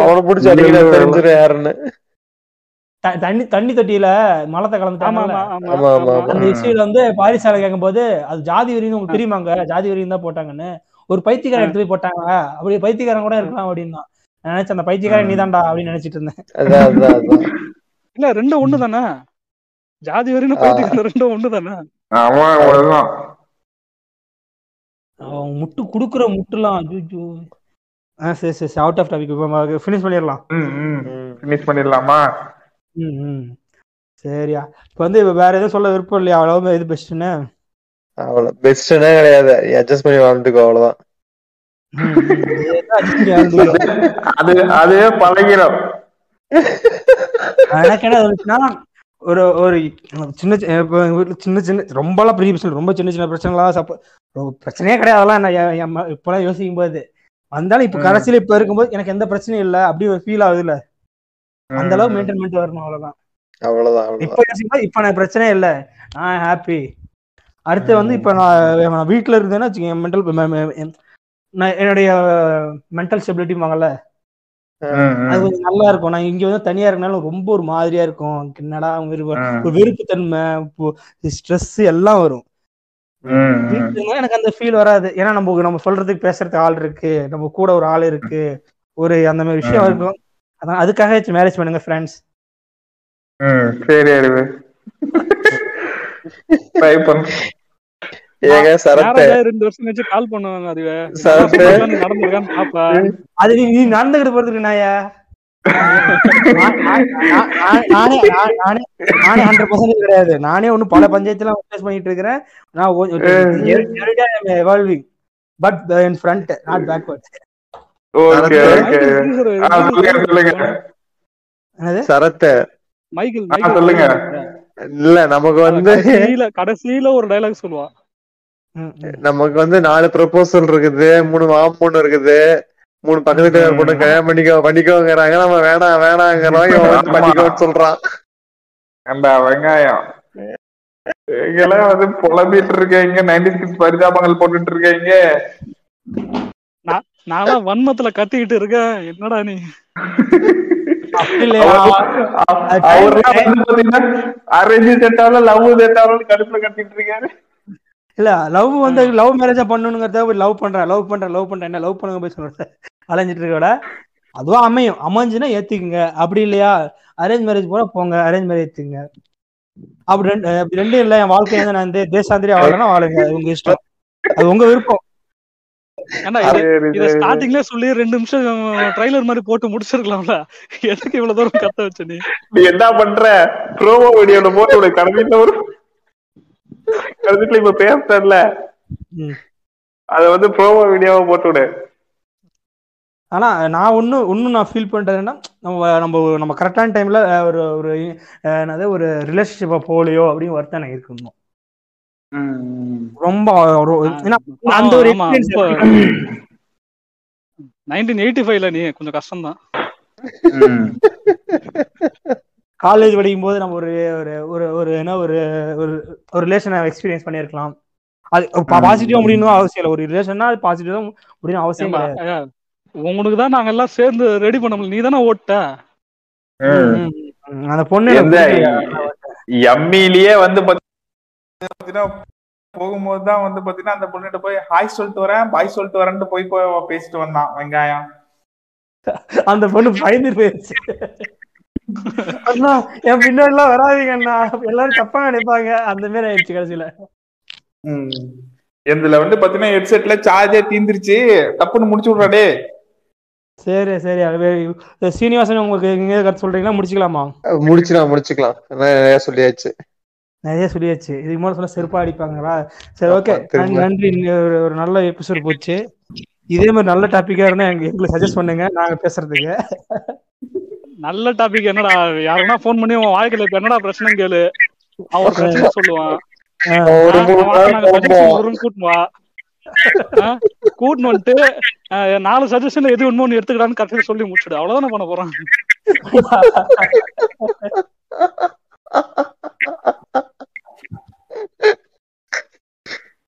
சரி சரி சரி சரி சரி லோகேஷ் நன்றி நன்றி நன்றி நன்றி ஓகேடா ஆப்பண்ணா நன்றி. சூர்யா நன்றி நன்றி. சீனி சார் பாய். Okay bye.